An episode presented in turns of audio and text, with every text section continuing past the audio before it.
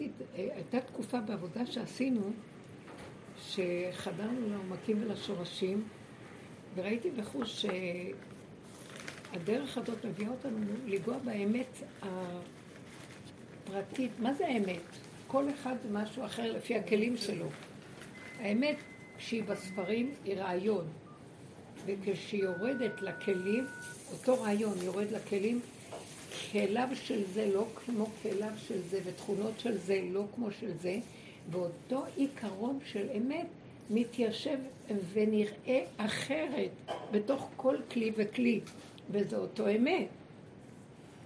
כשבאו אצל רב אושר אנשים, הוא רצה שאנשים יישארו עם, עם העניינים של עצמם, הוא לימד אותם את עקרונות הדרך.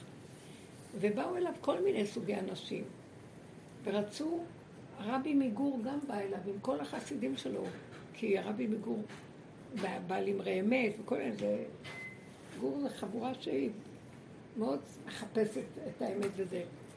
ואז רב אושר אמר לו, לא, יש לך את החסידים שלך, יש לך את מנהגי אבותיך, תיקח את העיקרון של האמת ותהיה איתו עם החסידות שלך. אל תעשה ממני אדמו"ר. הוא לא נתן. באו אליו אה, זרוחניקים. הוא אמר להם, קחו את העקרונות של האמת, ואל אה, תחליפו כיפה שחורה. תשארו עם הכיפה הסרוגה, אבל תלכו עם עקרונות האמת. הוא לא אמר לאף חילוני להיות דתי. הוא לא אמר לשום אישה שבאה בלי כיסוי ראש, תשימי כיסוי ראש. תבינו?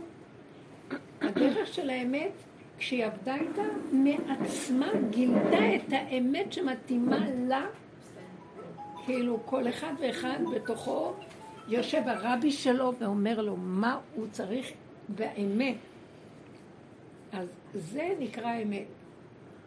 אז המהלך של הדרך וכל העבודה שלנו זה שכל אחד ואחד ישיג מההתבוננות שלו, מה מתאים לו, ואותם עקרונות של אמת, תורה שבכתב, כשמגיעים להכרה הפנימית האמיתית, אז הם מתראים כל אחד ואחד בצורה שונה. ולא כמו שאנחנו רגילים לדון ולשפוט אחד את השני לפי ספריית הערכים והחיצוניות של כל דבר. ומה הוא רצה? הוא אמר, תיקחו את הדרך ותעבדו איתה. מה עיקר העבודה של כל הדרך כדי להגיע לכלים האמיתיים שלנו? לרדת מהספרייה. ולהפסיק לחשבן אחד לשני, כי אנחנו מפחדים מה השני יגיד עלינו. כל אחד משחק אותה כדי לרצות את השני ולהראות שגם הוא בנביאים, גם, גם הוא מאלה שצדיקים. ואז רבו אושר היה אומר, אז אתם עובדים את השני ולא את השם, אתם עובדים את השד. אז תרדו לעצמכם ותעבדו את השם. אז מה, אני כאילו מרגישה שאני צריכה לפרש קצת את הדיבורים שלו, זה מה שנתן. מה זה הכוונה, תרדו לעצמכם ותחפשו את האמת שלכם? איפה תימצא האמת הזאת? יש לנו אותה בעיקרון, ובעיקרון אנחנו מבינים מהי האמת. אבל לחפש אותה בתוך עצמנו זה... הולכים לאיבוד בים של מחשבות, ים של רגשות, ים של שערות, ים של בלבולים. איך נזהה אותה?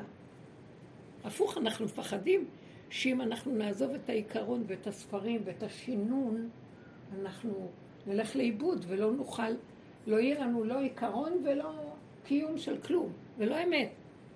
אז אנשים לא רצו לרדת למקום הזה. אז הוא אמר להם, אני אגיד לכם איפה נמצא המקום הזה. תסכימו להכיר את הפגמים של עצמכם ואל תישברו מהם. שמה נמצאת האמת מבשרי שמתגלה שם השם. כי אתה אומר את האמת. למי זה דומה? למה זה דומה? ליום הכיפורים. יום הכיפור אנחנו עומדים. וכל אחד רק עם עצמו, והוא לא מסתכל על השני ומנסה להרשים את השני והשלישי. כל אחד רואה את הנקודות של עצמו ועומד עם הפגמים שלו ומתוודה באמת את כל מה שהוא, הוא מנסה לחפש בתוך כל מה שהכתיב לנו חז"ל, איפה הוא יימצא בתוך זה. זה גם כן קצת כתוב יפה בסגנון מסודר. ואנחנו צריכים לעשות את יום הכיפורים שלנו. שאלו את רבו של איך באים ליום הכיפורים? אז הוא אמר, רצו ככה הדרכה איך להיות מוכנים, אז הוא אמר, מה פירוש? כמו כל יום. כי אצלו הוא לקח את יום הכיפורים, וכל יום הוא חי ככה. לא עם הווידויים של חז"ל מהמחזור של יום הכיפורים, אלא מהניסיונות שלו מבשרי בין בני אדם, בינו לבין השני השלישי, בינו לבין מחשבותיו, בינו לבין כל מה שמתחולל בקרבו. והוא חיפש והכיר את האמת, הוא אומר, רשע, תראה איך אתה חושב, תראה איך אתה חושב לשון הרע לשני, תסתכל איך אתה נראה עם זה, תראה איך אתה חומד, תראה איך שאתה מבולבל וחרד, תראה איך אתה דואג, פוגש את השני, ישר, ישר רוצה להתחנף אליו ולהראות לו, אז הוא אומר, תראה איך אתה תקוע, איך אתה ישר... יש מצלמה שעוקבת כל הזמן לראות איך אנחנו נראים. ומה שהיא מראה לנו, זה ענייננו. לא מה אמרתי לשני, והאם אני חיובי בעיניו, או יש לי תדמית, או מעמד טוב בעיניו, או ניצחתי אותו, או שלא יחשוב שאני פראייר. השני לא קיים רק כמראה. אתם מבינים את העיקרון הזה? תקשיבו טוב טוב. השני לא קיים, הוא רק המראה שלי בעיקרון של העבודה. תחזור לעצמך, דרכו אתה מכיר את עצמך. הוא מראה לך את המראות שלך. ה... הוא, הוא, הוא, השני הוא רק כמו מראה, והעולם הוא כמו אולם המראות, שמה אתה רואה את עצמך דרכם, בזוויות שונות של עצמך. ואתה לא יכול לראות את מה שאתה רואה מהמראה, אז אתה צורק, אומר, אתה בגללך הכל, ואתה מאשים את השני ולא רואה את עצמך. והבגרות הנפשית הכי גדולה, להבין את העיקרון הזה ולהתנהל בעולם, כאילו אני עכשיו הולך לפגוש את עצמי.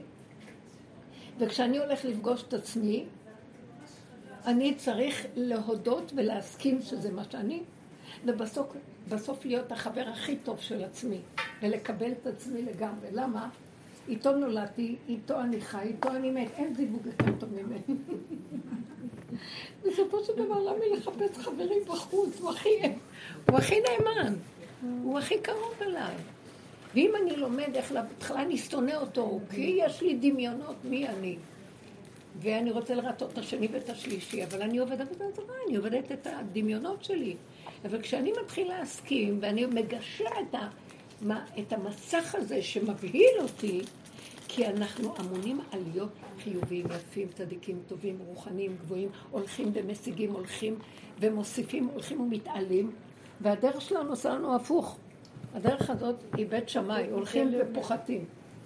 או לא הולכים ומוסיפים, בית הלל הולכים ומוסיפים, בית שמאי הולכים ופוחתים. הולכים ופוחתים ופוחתים ופוחתים. עד שכל יום אני רואה כמה אני יותר אפס מהשני, מהיום הקודם ומהמצב הקודם. אז מה יש לי להגיד לשני בכלל? שלא יחשוב את עצמו שהוא משהו. מה אכפת לי מהשני עכשיו או לא יחשוב? תקשיבו, זו דרגת בגרות מדהימה. כי למה? כי סוף סוף רב אושר אמר, דרך זה שתכירו בפגם ותודו בו ותשלימו ותקבלו ותיכנעו בלי דמיונות, בלי ביקורת, בלי שיפוטיות, תגיעו להשם. מאחורי זה יש השם. אתם רוצים את השם, לא? בלי שבירה מזה. גם שלא תישברו, כי למה אתם נשברים? כי אתם עוד רוצים לרצות את המערכת החיצונית ואת הספרייה של הערכים, ואז אתם מתבלבלים. כי זה סותר לכם את הריצוי ואת הדמיון החיובי. אז הדרך של רב אושר היא בעצם הדרך של הסוף. יש לך 49 שערים שהשגת את השלמות המקסימליסטית. עכשיו אתה רק צריך, אתה שומע, השם, רצוננו לראות את מלכנו במעמד הר סיני, נכון? ואנחנו עומדים עכשיו לקראת השם. עכשיו, כל אחד רק חושב, אני הכי מושלם והכי נקי, ועכשיו מגיע לי לראות שער החמישים, לא? מה עושה להם השם? מוציא להם תורה. לא תרצח, לא תגנוב, לא תנאף, לא תחמוד. תקשיבו, הם עומדים ואומרים, מה? אנחנו חשבנו שנקבל תורת אה, עתיקא קדישא, אריך אנפין, רישא דלא אתיידע, מלכות דאין סוף. מה אומרים לנו? גנבים, זהרו לכם אם תגנבו רוצחים, זהרו לכם אם תרצחו. נואפים שכמותכם, אני מכיר מי אתם, אל תנאפו. גנבים, הנה לכם. בקיצור, פרחה נשמתה מרוב הזעזוע. רב אושר אמר, פרחה נשמתה מרוב הזעזוע. זה מה ש... מה, אנחנו חשודים שזה המצב שלנו? והם לא רצו לקבל. הוא פירש דבר מאוד יפה. תראו מה זה. הוא פירש ואמר, אחרי שתי הדיברות הראשונות, שהשם דיבר, והראה להם את מציאותם, איך הם באמת. זאת אומרת, רק יצאו ממצרים. שלא, מה? כל מה שהמצרים עשו, גם הם עושים. אלו ואלו עבדה זרה, נכון? אבל רק מה, הם כבר יצאו ממצרים והכינו את עצמם וכבר נהיו קדושים וכבר יש להם איזה דמיון רוחני גבוה פתאום השתי הדיברות הראשונות, שהם כללו את כל הדיברות, כי זה השם דיבר, נבהלו, כי הוא הראה להם, פתח להם את המטמוניות, ומה שהיה סגור נפתח, מה שהיה פתוח נסגר, והוא מתחיל להגיד להם, רוצחים, גנבים, שקרנים, רמאים, אה, נואפים, אותי לא תרמו. אז הם נבהלו מאוד. ואז אמרו למשה, דבר אתה איתנו ולא השם. שמעתם את הפירוש שדיבר? שמעתם? מה הוא מתכוון? אתה השם, אי אפשר לעמוד במה שאתה רוצה מאיתנו. אנחנו לא חושבים שאנחנו כאלה. משה רבנו ידבר איתנו זה משהו אחר. בן אדם זה משהו אחר. הם התביישו מהחרפה של עצמם. אז תגידו לי עכשיו אתם, אני רוצה לשאול שאלה. מה אם כן בא רב אושר ואומר לנו, אתם רוצים את השם? תסכימו שאתם ג'יפה אחת גדולה. למה אתם מחפשים? לאן אתם רוצים? למה אתם חושבים שמשה רבנו יהיה, יהיה זה שביניכם לבין השם? אתם מפסידים את השם. אם אתם רוצים אותו, אל תלכו אחרי רבס וכל מיני. סליחה שאני אומרת. תכירו את הג'יפה ותגידו, אבא זה אתה. עד הסוף. תעבדו עם עצמכם שתמותו, תקומו, תשחטו, האגו יישחט, בסוף תגידו, זה מה שאני, אין מה לעשות. עכשיו אני מקבל ומודה, בלי שיוורון, בלי כלום, עד שאני מתחיל להיות ילד קטן שצוחק, ולא חושב שאני יכול בכלל לתקן משהו. כי כל עוד אני רוצה לתקן, אני נדמה לי שאני הולך ונהיה יותר טוב כי אני מתקן. ורבו אושר היה אומר, כי רגע שאתה מוציא את האף אחרי שתיקנת ואתה מתערבב עם החברה, עוד פעם המראה תחדור אליך ויורידו אותך להראות לך מזווית אחרת מי אתה באמת. אין, אין סוף לעומקים של התיבת נחשים ועקרבים. שמעתם? זהו. אז הוא אמר, אז אתם רוצים את השם? רק להסכים על הסכמה, על הסכמה, על הסכמה. זאת אומרת, המהלך שלי בעולם עם עקרונות האמת, זה תמיד רק להיות חיובי ויפה מול השני, שלישי והעולם, ומול התדמית החיצונית, הדמיונית שלי, איפה אני מונח בעולם ביחס לזה וההוא. ואז אני חי בדמיונות יפים, אבל זה לא השם. אתם רוצים את השם? רק, אתם לא צריכים אף, אף מתווך. אף אחד שיגיד לכם. מקלו יגיד לו, רבי שלך זה בתוכך. תסכים ללכלוך שלך ואין לך לאן ללכת. זה לא כמו שאנחנו בדעת תורה. בדעת תורה בספריות אני צריכה את הרבנים. אני צריכה את הקשר איתם, אני צריכה לרוץ אחרי החכמים. מעריכה אותם, ממליכה אותם עליי. משנה למלך בארץ מצרים. אין עליהם, אין. אבל לקראת הגילוי של השם, גילוי מלכות השם, יגמרו כל הצדיקים וכל החסידים וכל גדולי התורה וילכו וימעטו. ואתם יודעים, השם לוקח אותם. למה? אתם לא תאמינו. אתמול מישהי התקשרה אליי ואומרת לי ככה. אימא שלה נמצאת במצב של מורדמת, מונשמת, אה, איך זה נקרא? כן, טיפול נמרץ, וכל המשפחה כבר התאספו, זה מצב שנראה... אז היא אומרת לי, לא היה לי רצון ללכת אליה בכלל. ואמרתי, מה אני מועילה? היא כבר גמרנו. ואז רק התפללתי להשם ואמרתי לו, למה אתה לוקח אותה, השם? אז התשובה היא הרבה שנים איתנו בדרך. מדהימה. הייתה נוסעת, נוסעת הרבה בעולם, מאיפה שלא הייתה, כאילו זה היה הקשר שלה לדרך ולאוויר הנשימה שלה. שנים. אז אה, היא אומרת, היא עכשיו בארץ, אז היא אומרת, שאלתי אותו, למה אתה לוקח אותה, השם? אז בא לי תשובה ממנו, ברור, מוח נקי ברור. לטובתה אני עושה את זה, אני עושה את זה. היא מפריעה לגאולה. היא לא מתאימה לעולם של הגאולה. היא מפריעה לי להביא את הגאולה. היא סוג של נשמות שמפריעות לי להביא את הגאולה. אז יותר טוב שתלך. זה מפריע לי, עכשיו אני הולך להביא גאולה, וזה לא הסוג שאני, שצריכים להיות כאן. והם אנשים חרדים מבני ברק, כראוי, כמו שצריך. זאת אומרת, שהיא תדבר עם אימא שלה, וזה מה שאמרה, לא רוצה ללכת, כי אני אומרת לה לריב, להתווכח מהמשפחה והכול. כשהיא מדברת על הפגם, מי בכלל יכול להקשיב לזה? מה זאת אומרת? זה אסור, זה זה, אתם מכירים את העולם. לא מקבלים את הדרך הזאת. זה תזהרו, זה חיים עקרונות התורה, הספריות, הכל. ו, וזה, כי הם שייכים, באמת, לכל המערך שכל הדורות, זה מה שהשאיר אותנו שרידים ופליטים של עם ישראל, שאנחנו יש לנו חוקים ותורה ומשפטים ודינים, ואנחנו צריכים תמיד להרגיש שאנחנו מעל האומות ויותר, ויגבה ליבו בדרכי השם, ואנחנו הולכים ומוסיפים, אנחנו הולכים לצדיקים, יש לנו מדרגות וכל זה מה שמחזיק אותנו בגלות. בא שער החמישים לקראת הסוף, בא רבו שאומר, יש לך 49 שערים, עשר, אתה רוצה את שער החמישים, קח את כל 49 ותתרסק עד למטה, אין לך כלום. כל מה שקנית ויש לך, זה במחשבות שלך ובדמיון שלך. אין לך כלום. למה? באמת, אנשים קיבלו מעמדות והגיעו, והם לא מה שהם היו והכל. אז הוא אומר, כן, מול העולם, מול השני, אתה בסדר, אתה יותר מההוא, ובדרגות כאלה וכאלה, זה לעומת זה והכל. אבל מול השם, אתה חייב להכין את עצמך בדרגה אחרת. שאתה מתאפס לאפס אפסים שאין לו כלום. ריק, ואם רק הוא מחזיק משהו מעצמו, אתה יודע משהו? מידת הדין עכשיו תשחוט אותך. תבוא כמו יום הכיפורים, שחטא על חטא ועל פגם ועל פשע, ותבוא אפילו יום הכיפורים, אתה עוד נשבר, אל תישבר מכלום. בשום אופן שלא תשבר. רק ת, תגיע עד להכרה שאתה כזה גבולי, וכלום שבכלום שבכלום, שכל מה שהשגת ועשית, זה נכון, זה קיים, אבל זה מול העולם, זה בתודעת האני, האגו החיובי, אה, המשנה למלך בארץ מצרים, לכבוד השם, למען השם. למען החי ורעי. פה זה למען כלום. השם בכבודו ובעצמו יכול להתגלות, הוא לא צריך אותך שתעשה משהו בשבילו. הוא לא צריך שום מתווך ושום אמצעי. הוא רוצה כלי ריק, אפס, כדי שהוא יהיה אחד ליד האפס נגמר. אז זאת אומרת, שער החמישים זה לקחת את כל מה שעשית, וכמה שאדם יש לו יותר, שער החמישים שלו יותר. אמיתי, אל תחשבו. אם הוא יהיה מוכן להתהפך, אבל מה קורה ל-49 שערים האלה? הם מזדעזעים ובורחים, הם לא יכולים לחשוב שהם מושחתים ושיש להם גנב בפנים ושהם רוצחים ושהם ברגע אחד יכולים להיות הפוך ממה שהם חשבו.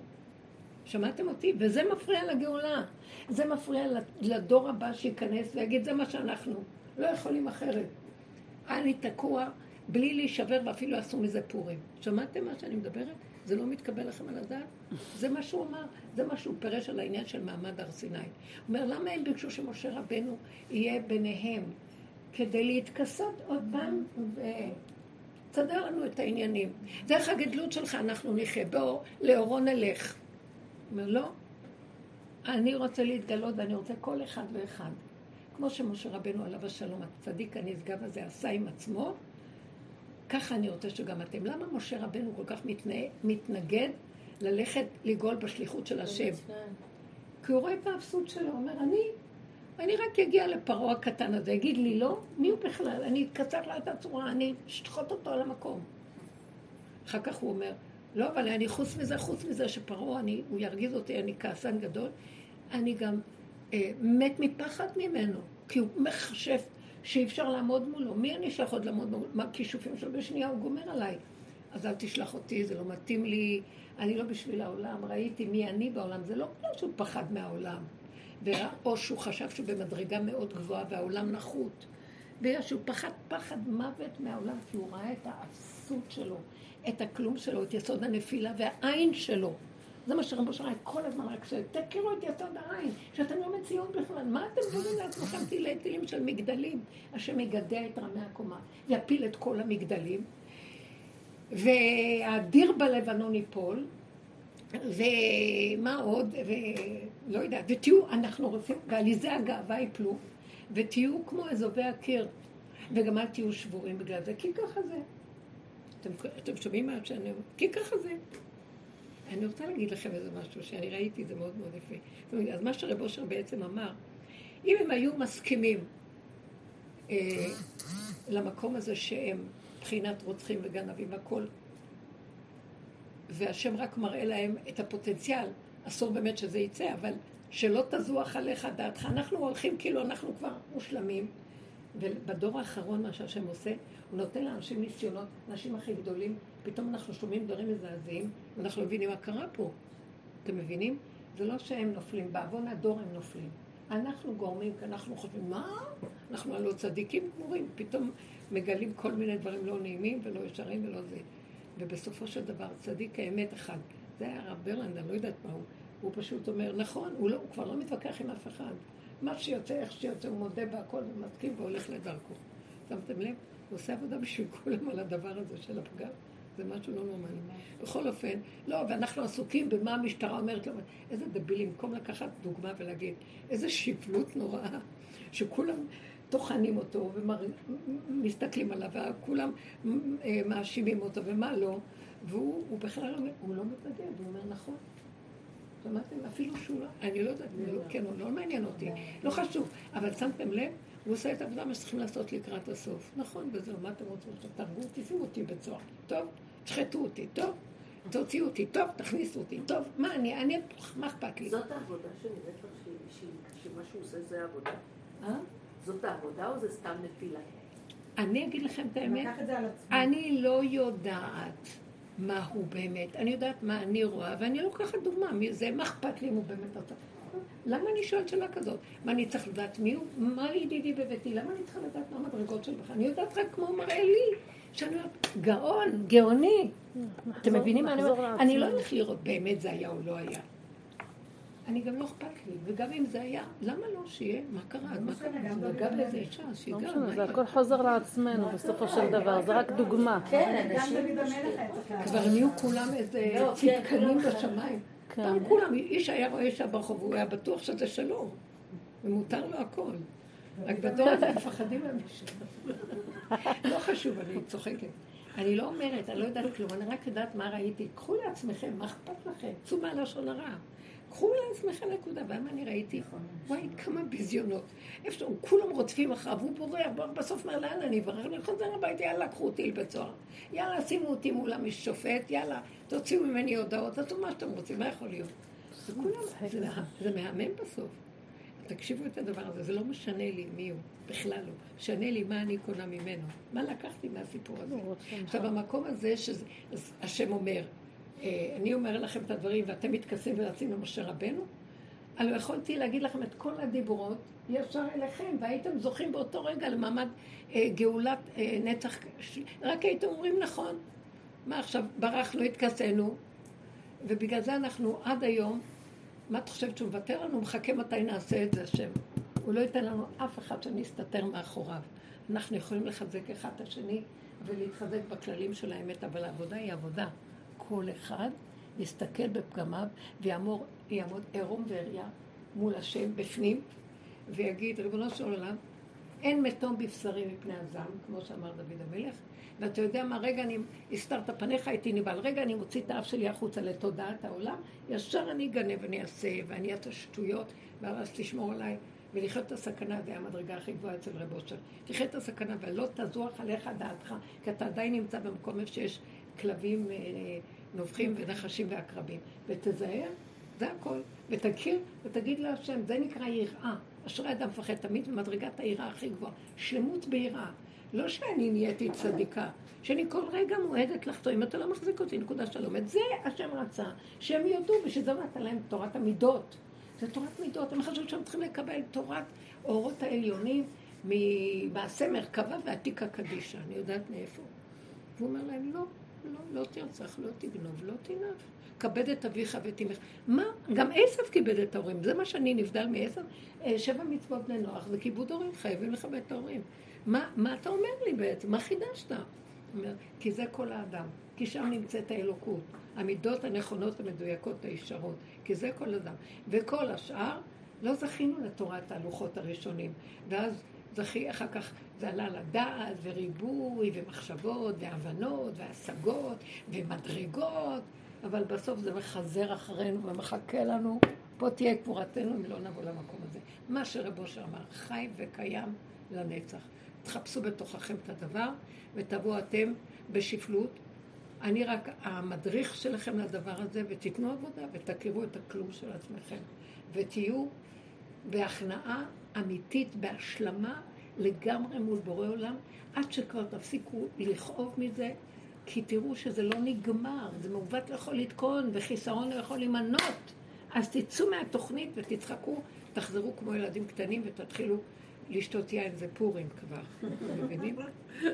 אני אספר לכם, מישהי אמרה לי, איזה מתוקה, התקשרה, אומרת לי, תקשיבי, איזה חלום היה לי, אני נמצאת איתך, מישהי בשיעור של בני ברק. הייתי איתך בחלום, ופתאום את מתחלפת, את לא שם, זה כבר רבושר שם.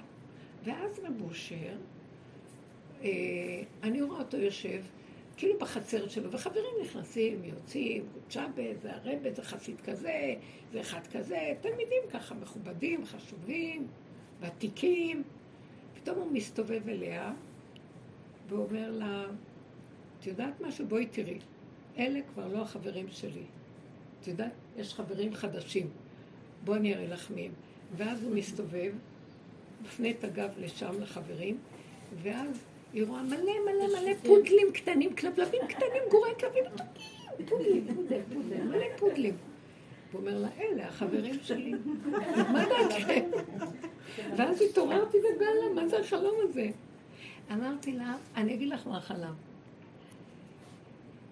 שהסוף של כל הדרך, והחברים הבאמת באמת שהולכים איתו עד הסוף הם, זה אנשים שמסכימים לפגם שלהם, והפסיקו להיות כאובים, והם רק צוחקים, והם נהיים כמו תינוקות מתוקים.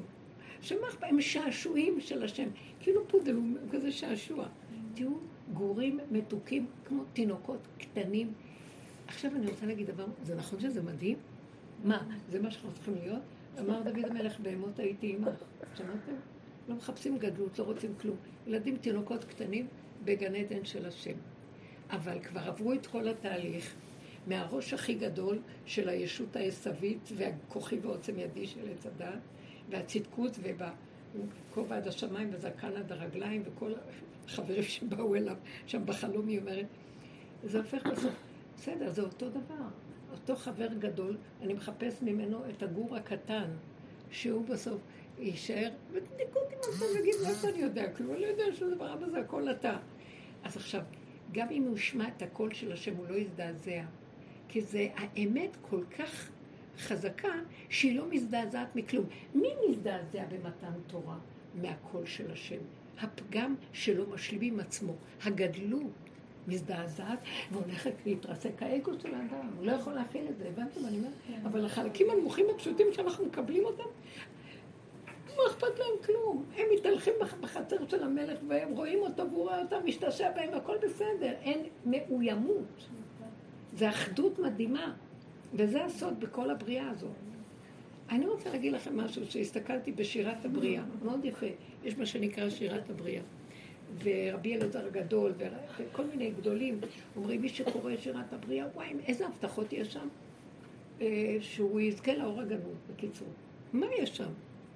פסוקים מכל הכתובים שמתארים איך שכל החיות והעופות וה, והחומר גלם והכל משבח את השם, עד השקצים והרמסים ומה לא. כולם, mm. כולם מודים שיש השם ומקבלים את מלכותו עליהם באהבה. אין לך, הוא, הוא הולך ומונה את כל החיות והסוגים. וכתוב שם שדוד המלך, אה, כשהוא גמר לקרוא, לקרוא, לכתוב את התהילים, וסידר את זה, ערך את זה, אז זכה עליו דעתו ואמר, ריבונו שלום, יש לך יצור שאמר שירה לפניך כמו, לפניך כמו שאני, כל כך הרבה שירים, כל כך הרבה שרתי. אז הוא שלח לו איזה צפרדע. שאומרת לו, תנוח עליך דעתך ולא תזוח מפה. אני אומרת הרבה יותר ממך. אני על כל אה, משל, על כל שירה, אני ממשלת שלושת אלפים שירות, ומשלים על כל שירה ושירה שלי. זאת אומרת, היא אומרת לו, מה היא אמרה לו? ניסיתי להבין. הצפרדע זה, זה הדעת, צפרדע. צפר זה בוקר בלשון ביקורת, דעת שמבקרת, רואה, שופטת, דנה, יש לה יכולת להבחין בין דבר לדבר. היא רואה, והיא לוקחת את העקרונות של האמת, והיא מורידה אותם לבשר ודם עד למטה, שיכולה עכשיו, בדוגמה האישית, אחרי שהיא נוגעת בפגם ובבשר ומודה, היא יכולה להגיד לנו שלושת אלפים פעם את אותו עיקרון בכל מיני צורות שונות. Mm. זאת אומרת, חיה כזאת, ואדם כזה, וצורה כזאת, וזה זה, היא מאיפה בא לה כל היכולת לקחת את העיקרון של הדעת ולהוריד אותו לבשר ולהגיד עליו שלושת אלפים, מהכנעה והשלמה והקבלה של החיסרון שלה. היא הורידה את המוח לבשר. ואחר כך הוא ממשיך, למה אני אגיד לכם למה השגתי את זה? כי אחר כך היא אומרת לו, ויותר מכל מה שאני אומרת לך עכשיו, אני אגיד לך מה אני עוד עושה בבריאה הזאת. יש איזה יצור בים, שהוא רעב, אין לו מה לאכול, אני הולכת אליו, ואני נותנת לו את עצמי, הוא פותח את הפה והוא אוכל אותי. שנאמר, אה, אם רעב שונאך, האכילהו לחם, כי גחלים אתה חוטא על ראשו, מה שכתוב במשלי. מה זאת אומרת? היא אומרת לו, אני יורדת לכזאת מרגש של שפלות ושפלות ושפלות, ואני מכירה את יסוד העין שלי, ואין לי כלום, ואני כל כך גולם של כלום, שעכשיו בא איזה שונא, או מישהו רוצה, מאיים עליי, יהרוג אותי. אני נכנעת, אומרת, תהרוג, אבא, אם אתה שלחת אותו, זה מה שהוא רוצה, מי אני בכלל? אני נכנעת לו, והוא חושב שהוא אוכל אותי, אני אוכלת אותו. שמעתם? הוא חושב שהוא אכל אותי. אם רעב שונאך, האכילהו לחם. מה זה הלחם? הצפרדע היא הלחם שלו. הוא אוכל אותי, אני משתדרגת לרמה אחרת לגמרי. אני עכשיו עם השם. בכלל? אז אתם מבינים מה היא אומרת כאן? אתם קולטים מה אני אומרת? היא בעצם לקחה את כל השלילה, הסכימה איתה, פירקה אותה לרסיסים, הורידה את העיקרון של האמת לתוך הבשר. לא רק נשארה איתו עם הספריות, ועם הידענות, ועם מאוימות ומדרגות גבוהות מול העדה, זה מול זה, וביציע, ובמזרח, וכל זה, אלא היא נכנסת עוד יותר למטה, עוד יותר, פירקה אותו מבשרים, מה זה שלושת אלפים משל?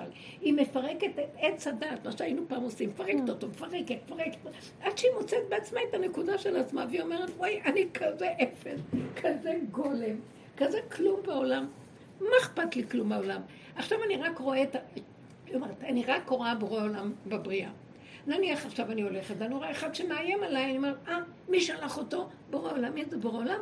שיעשה מה שהוא רוצה איתי, מה אכפת לי? שמעתם מה אני מדברת?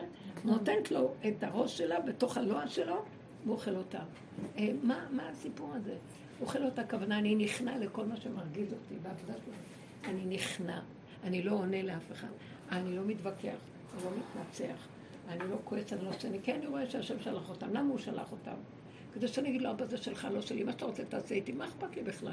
למה אני חרד על הקיום שלי? כאן על הפרנסות. למה אני חרד על ביטחון, יהרגו אותי, חמאס, לא זה, זה. מאיפה אני יכול להגן על עצמי? אני יכול לעשות כאן משהו? אם אתה רגע הסתרת פניך, הייתי נבהל. מה אתה רוצה מהחיים שלי? אני שלך תטפל בי, תעשה מה שאתה רוצה. אתה רוצה, אני אכניע. אז השם אומר, אה, את הכנעת את עצמך למי שמנגד אותך, והמלכת אותי בדבר הזה? בואי, את שייכת לי, אני אתגלה עלייך. הצפרדע הופכת להיות... אה, לגילוי האור הגנוז. השכינה יש בזה סוד מאוד גדול, כן? ואז אני רוצה לקשר את זה למה שכתוב בסוף השירה. ואז זה ההקדמה של כל השירת הבריאה, ואז מתחיל להגיד מה הארץ, מה השמיים אומרים, מה הארץ אומרת, מה השמש, מה הירח, מה הכוכבים, מה, מה החיות, מה העופות, מה השקצים, מה הרמסים, מה כולם אומרים. ואחר כך הוא מגיע בסוף, בסוף, בסוף לכלבים. והכלבים הזה, הנפש, עתידים לומר שירה. כי מה הם אומרים? בואו נשתחווה ונכרע לפני השם אלוקינו. ואז אותו, בסוף השירה מופיע מה שאומר רבי הושעיה. רבי הושעיה, הוא מתחיל עם הצפרדע במדרש. הוא מסיים את כל שרק, פרק השירה הזאת. מי כתב את זה? אה, חושבים ששלמה המלך כתב את פרק שירה. מייחסים את זה לשלמה.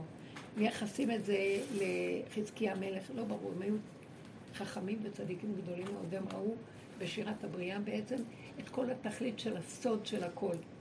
מה הסוד של הכל? שכל מה שאתם רואים פה זה הצגה אחת גדולה, ואתם הולכים לאיבוד בהצגה, אתם צריכים להוריד ראש ולהבין שהכל זה בעולם משחק את עלילת הדברים שלו במזימה מאוד גדולה, ואל תישברו משום דבר, רק תצחקו ותיתנו לו את הכל, זה שלא הכל. בכל דבר הוא מופיע ואין כאן כלום. תהפכו את כל הדת שלכם לאמונה אחת פשוטה. עכשיו, מה הוא אומר בשירת הבריאה? רבי יהושע, בסוף, רבי ישעיה היא טענה 85 תעניות על זה של הפסוק הזה שהכלבים, אז זה הנפש שכתוב בישעיה. עתידים לומר שירה. מה זאת אומרת? הוא אומר, מה זאת אומרת? הכלבים זה הרשעים האלה, שעשו כל מה בא להם, בסוף הם יגידו שירה, אני לא יכול להבין את זה. לא יכול להבין, צדיק ורע לו, ורשע וטוב לו, מה הולך בבריאה הזאת? הוא קרא תיגר, הוא קרא, היא טענה 85 תעניות. בא אליו מלאך מהשמיים, אחרי 85 תעניות, ואומר לו, יאללה, אתה יודע למה שלחו אותי מהשמיים? לא בגלל שאתה אדם גדול, 85 תעניות להתענות, על פסוק, תקשיבו, בגלל שאתה תלמידו של רבי חנינא בן דוסה. לא, בן חנינא בן דוסה, כן. כן. ובגלל שאתה תלמידו, אז שלחו בגללו, בגלל הכבוד של הרבי שלך, לא בגללך, כן? ומה שאתה שואל על הכלבים, תחזור לאחוריך.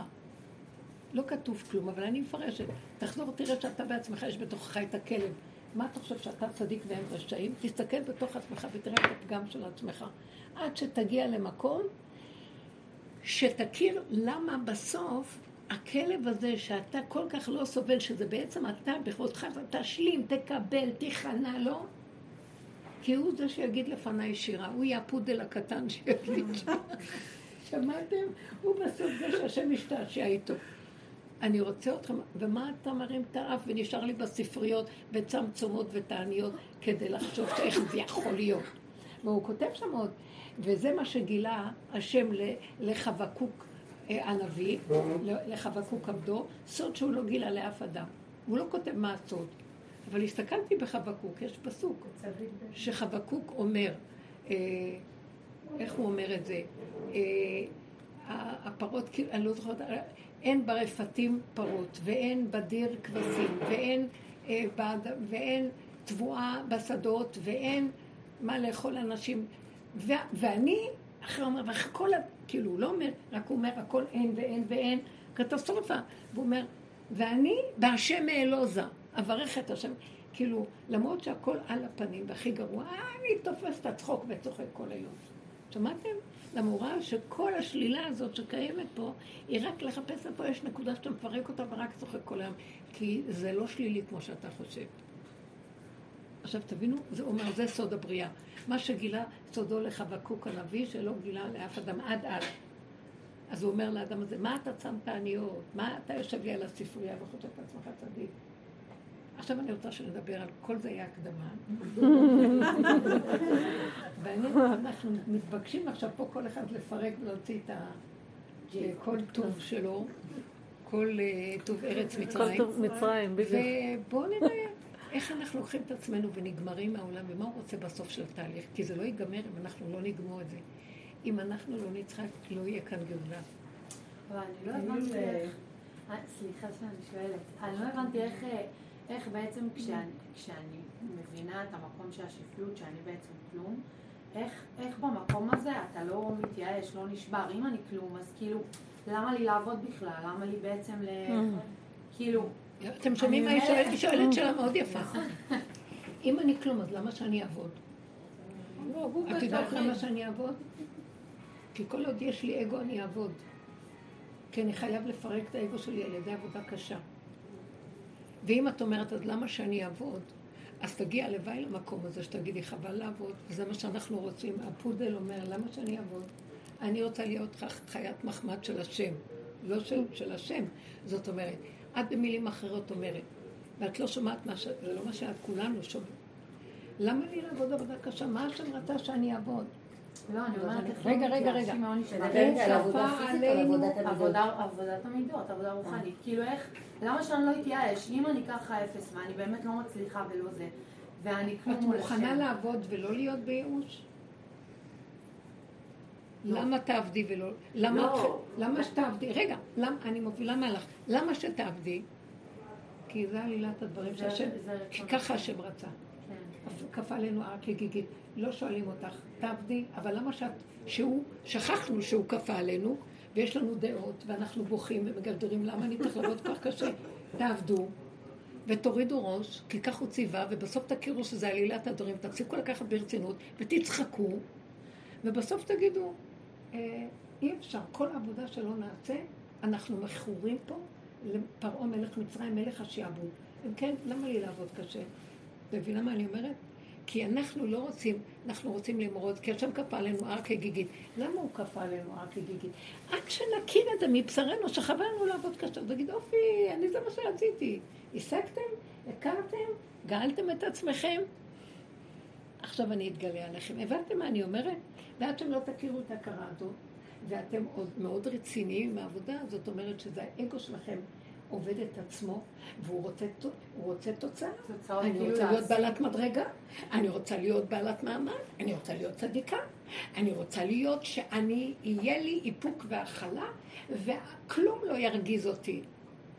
אני אחרי כל העבודות, מיליון שנה, רב אושר, מישהי סיפרה לי, שקצת, בוא נגיד שהוא היה כבר בגיל כמעט 90, הוא היה, עוד היה יוצא לאנשים, היה שם איזה שבע ברכות בבית, ואיזו אישה זקנה דופקת במקל וצועקת, רב אושר, תצא, רב אושר, תצא, אני צריכה לשאול אותך, רב אושר, תצא. והיא לא מפסיקה לדפוק בדלת. אנשים אומרים לה, תפסיקי לדפוק. פתאום נפתחה הדלת. את מכירה את ריבה שטיינר? היא סיפרה לי את זה. עובדה דעה ולגבי דידי. היא ראתה את זה במו עיניה. היא אמרת לי, פתאום הרבי הגדול שלי, רב אושר יוצא, ראיתי שטן יוצא, קצף על הפה, פנים אדומות, עיניים בורקות ורק מלאות דם. והוא תפס את המקל של הזקנה ונהם נהימה והתחיל לרדוף אחריה והיא צועקת ובורחת בחרדה ואימה. עד לסוף הרחוב שם, אדון יוסף הנציב רדף אחריה. בסוף זרק לה את המקל וחזר הביתה. והיא אומרת, ואני הסתכלתי, אמרתי, זה הרבי שלי? זה רב אושר? עם כל האיפוק והסבלנות? הייתה נדהמת, לא עברו יותר מארבע דקות. הזקנה כבר התחילה לחזור כדי לקחת את המקל שהוא זרק על יד הבית. ובדיוק רב אושר פותח את הדלת, פני השם, מלאך השם צבקות. מוציא מגש, וכל טוב אה, שבע ברוכס נמצאים על המגש, ואומר לזקנה, בואי תאכלי. היא אומרת לי, אם אני לא הייתי רואה את המהפך בין דבר לדבר, זה לא יכול להיות. בכמה דקות אני חשבתי, עכשיו התקבע לי צורה של רב אושר, בואו נשאל שאלות מי זה האיש הזה. ועכשיו אחרי שראיתי את זה ואת זה, הבנתי מה הוא רוצה להגיד לי. שבע יפול צדיק, והקם גם זה לא נקרא נפילה. אני מקבלת את עצמי איך שאני, כי ככה זה וזהו, זה היה רגע כזה, ואחרי זה אין כלום. שמה נמצא השם. הבנתם מה אני מדברת? הוא לא נשבר, הוא לא היה באגו. היה רגע שהיא, כנראה, הוא היה במין נקודה של גבוליות שלא היה יכול להכיל. אני גם לא יודעת מי הוא היה, יכול להיות שכל החצר מסביב הייתה צריכה לראות את זה, ולא אכפת לו שיראו את זה. והוא יצא עם משהו. ואחרי זה הם ראו את כל ההפוך. והיא אומרת, שיעור כזה כל כך לימד אותי, היא עברה אחר כך את המחלה. והיא אומרת, בזכות הדבר הזה שראיתי, לא נשברתי מכלום. אמרתי, זה לא שלי, משהו שלי, לא אכפת לי כלום, ויצא מזה.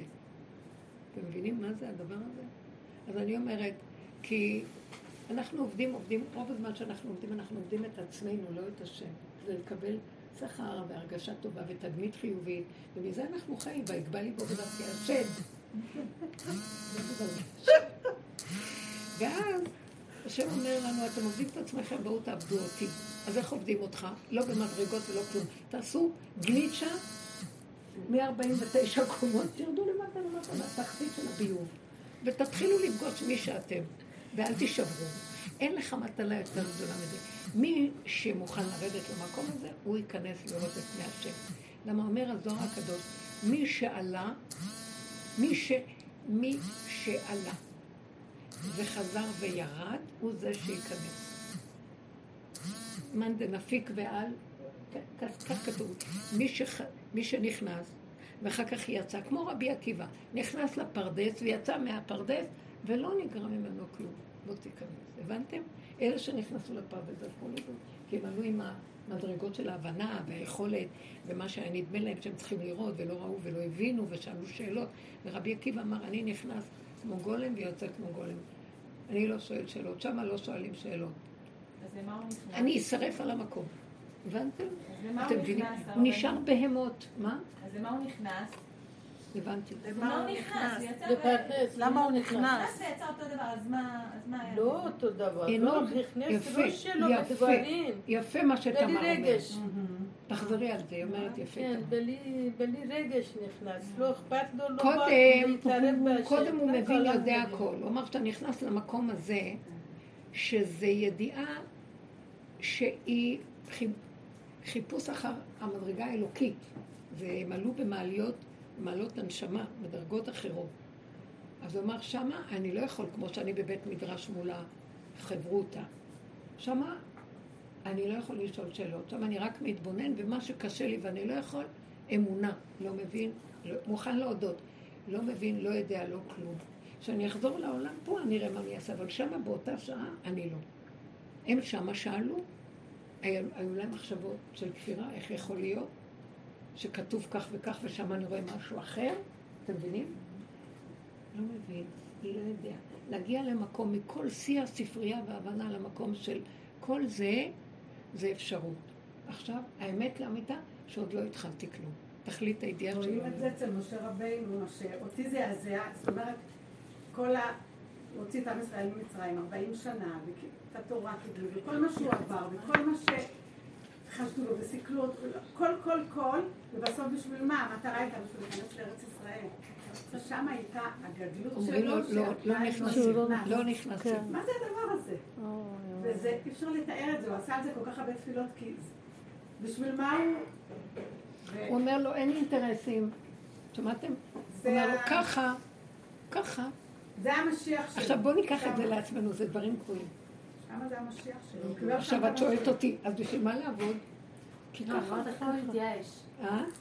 אני אומרת איך לא אה, להתייאש זה בעצם. כי מי שמתייאש, וזה מה שרבוש אמר, מה שמנחה אותנו בלא תודעת העולם שזה, אנחנו קוראים לה עץ הדעת. זו הגאווה או הייאוש. או שאני במקום גבוה, בחיצוניות של ההבנה וההשגה ומול העולם, או שאם זה לא מסתדר כמו שהולך לי, ומנסים אותי ואני נופל, אז אני בייאוש. והשם אומר, ורב אושר היה אומר, זה נבלה וזה טרפה, זה הקו של עץ הדעת. אני, השם מראה לי שהוא שולח לי כישלונות, שאני בעצם עובד את עצמי ולא אותו. כי אני נשבר. כי אם זה השם, ואני עובד את השם, מה אכפת לי אם הוא רוצה אותי ככה, או הוא רוצה אותי ככה? מה אכפת לו? מה אכפת לו? הבנתם מה אני אומרת? אבל לי עוד אכפת. מה זאת אומרת לי? התורה אומרת לי, כך, כן וככה לא. אז אנחנו עובדים עם ספריית הערכים, עם החוקים והדינים, עם השכל. 49 שערים, ואנחנו הולכים עם מה שהצדיקים אומרים ומה שגדולי תורה, אין מה לדבר. אבל אני מדברת על שער החמישים, על הגאולה. מה, מה יעזור לנו להכיר? הגאולה זה מהלך אחר לגמרי. כל הדעת נסגרת, נסגר הפתוח שהכרנו, ונפתח הסתום. שאנחנו לא מבינים כלום ולא יודעים איך יכול להיות, אחרי כל זה, ככה יקרה, אני לא מבין, נבצר מבינתי בלבול, תימהון, אה, סימני שאלה. ועם כל זה אני אומרת, טוב, אני אין לי תשובה לשום דבר, אני מבין שהשם מסובב את כל זה כדי להראות לי שהמהלך הבא זה לא על פי שכל, וזה לא ההיג- ההיגיון של האדם. זה לא לפי סדר שישה סדרי משנה, מותר, אסור, כשר, פסול, טמא, טהור. זה משהו אחר לגמרי. זה גילוי השם. גילוי השם זה לא מה שהשכל שלי יכול להכיל. אם כן, במקום הזה בואו נשתיק את השכל, ורק נעורר את החושים לחוות. מה זה? מה זה? בארץ הייתה תורה וברוע. מה הולך פה? תוהו ובוהו. תחזרו לתוהו ובוהו הזה. תסגרו את הדעת שזה סדר ושליטה וכוח והיגיון, ותהיו בתוהו ובוהו. שמתם לב מה קורה במדינה מאז השבע באוקטובר? הכל הולך לקראת תוהו ובוהו. לא ברור. סימני שאלה גדולים. איפה השליטה? איפה הכוח? איפה צה"ל? איפה הגבורה? איפה העוד? הכל הולך ונהיה עוד יותר ועוד יותר חסר שליטה. והכרה של מה הולך פה? איפה איבדנו את המעמד שלנו כאנשים שיש להם מעמד ויכולת לאומות, מעריצים את היהודי והצבא, כלום, חידלון אחד גדול, אין תוכנית, לא ברור כלום. סימני שאלה מאוד מאוד גדולים, לא ברור למה מתים בעזה בכלל, מה הולך להיות שם, כן הולך להיות כלום. אתם מבינים, אנשים אומרים, ואנחנו מההתחלה של כל המלאכה אמרנו, אל תשאלו שאלות, ואל תרוצו להתנדב בשום התנדבויות. תיכנסו פנימה לתוך עצמכם, ותכירו שעכשיו זה שעה אחרת לגמרי. תכינו את הכלים בדרגה פנימית של עצמכם. אמרתי לכם שהיה לי איזה ניסיון ממש מדהים. מישהי אה, שקראה לי אליה לאיזו שיחה חשובה. היא אמרה, בואי בואי, אני, יש לי אישה במצוקה, שאת חייבת לפגוש אותה.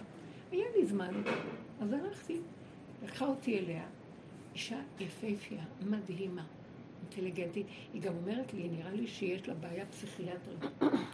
בקיצור, אני שומעת אותה, ואני אומרת לה, מה, מה נשמע? אז איך שהיא מסתכלת, היא אומרת לי, וואי, את מדהימה. ואז היא פותחת את הפה, ומסתבר שהיא אישה של אחד המצביעים, אחד המפקדים הכי גבוהים בעזה, שאשתו של ה...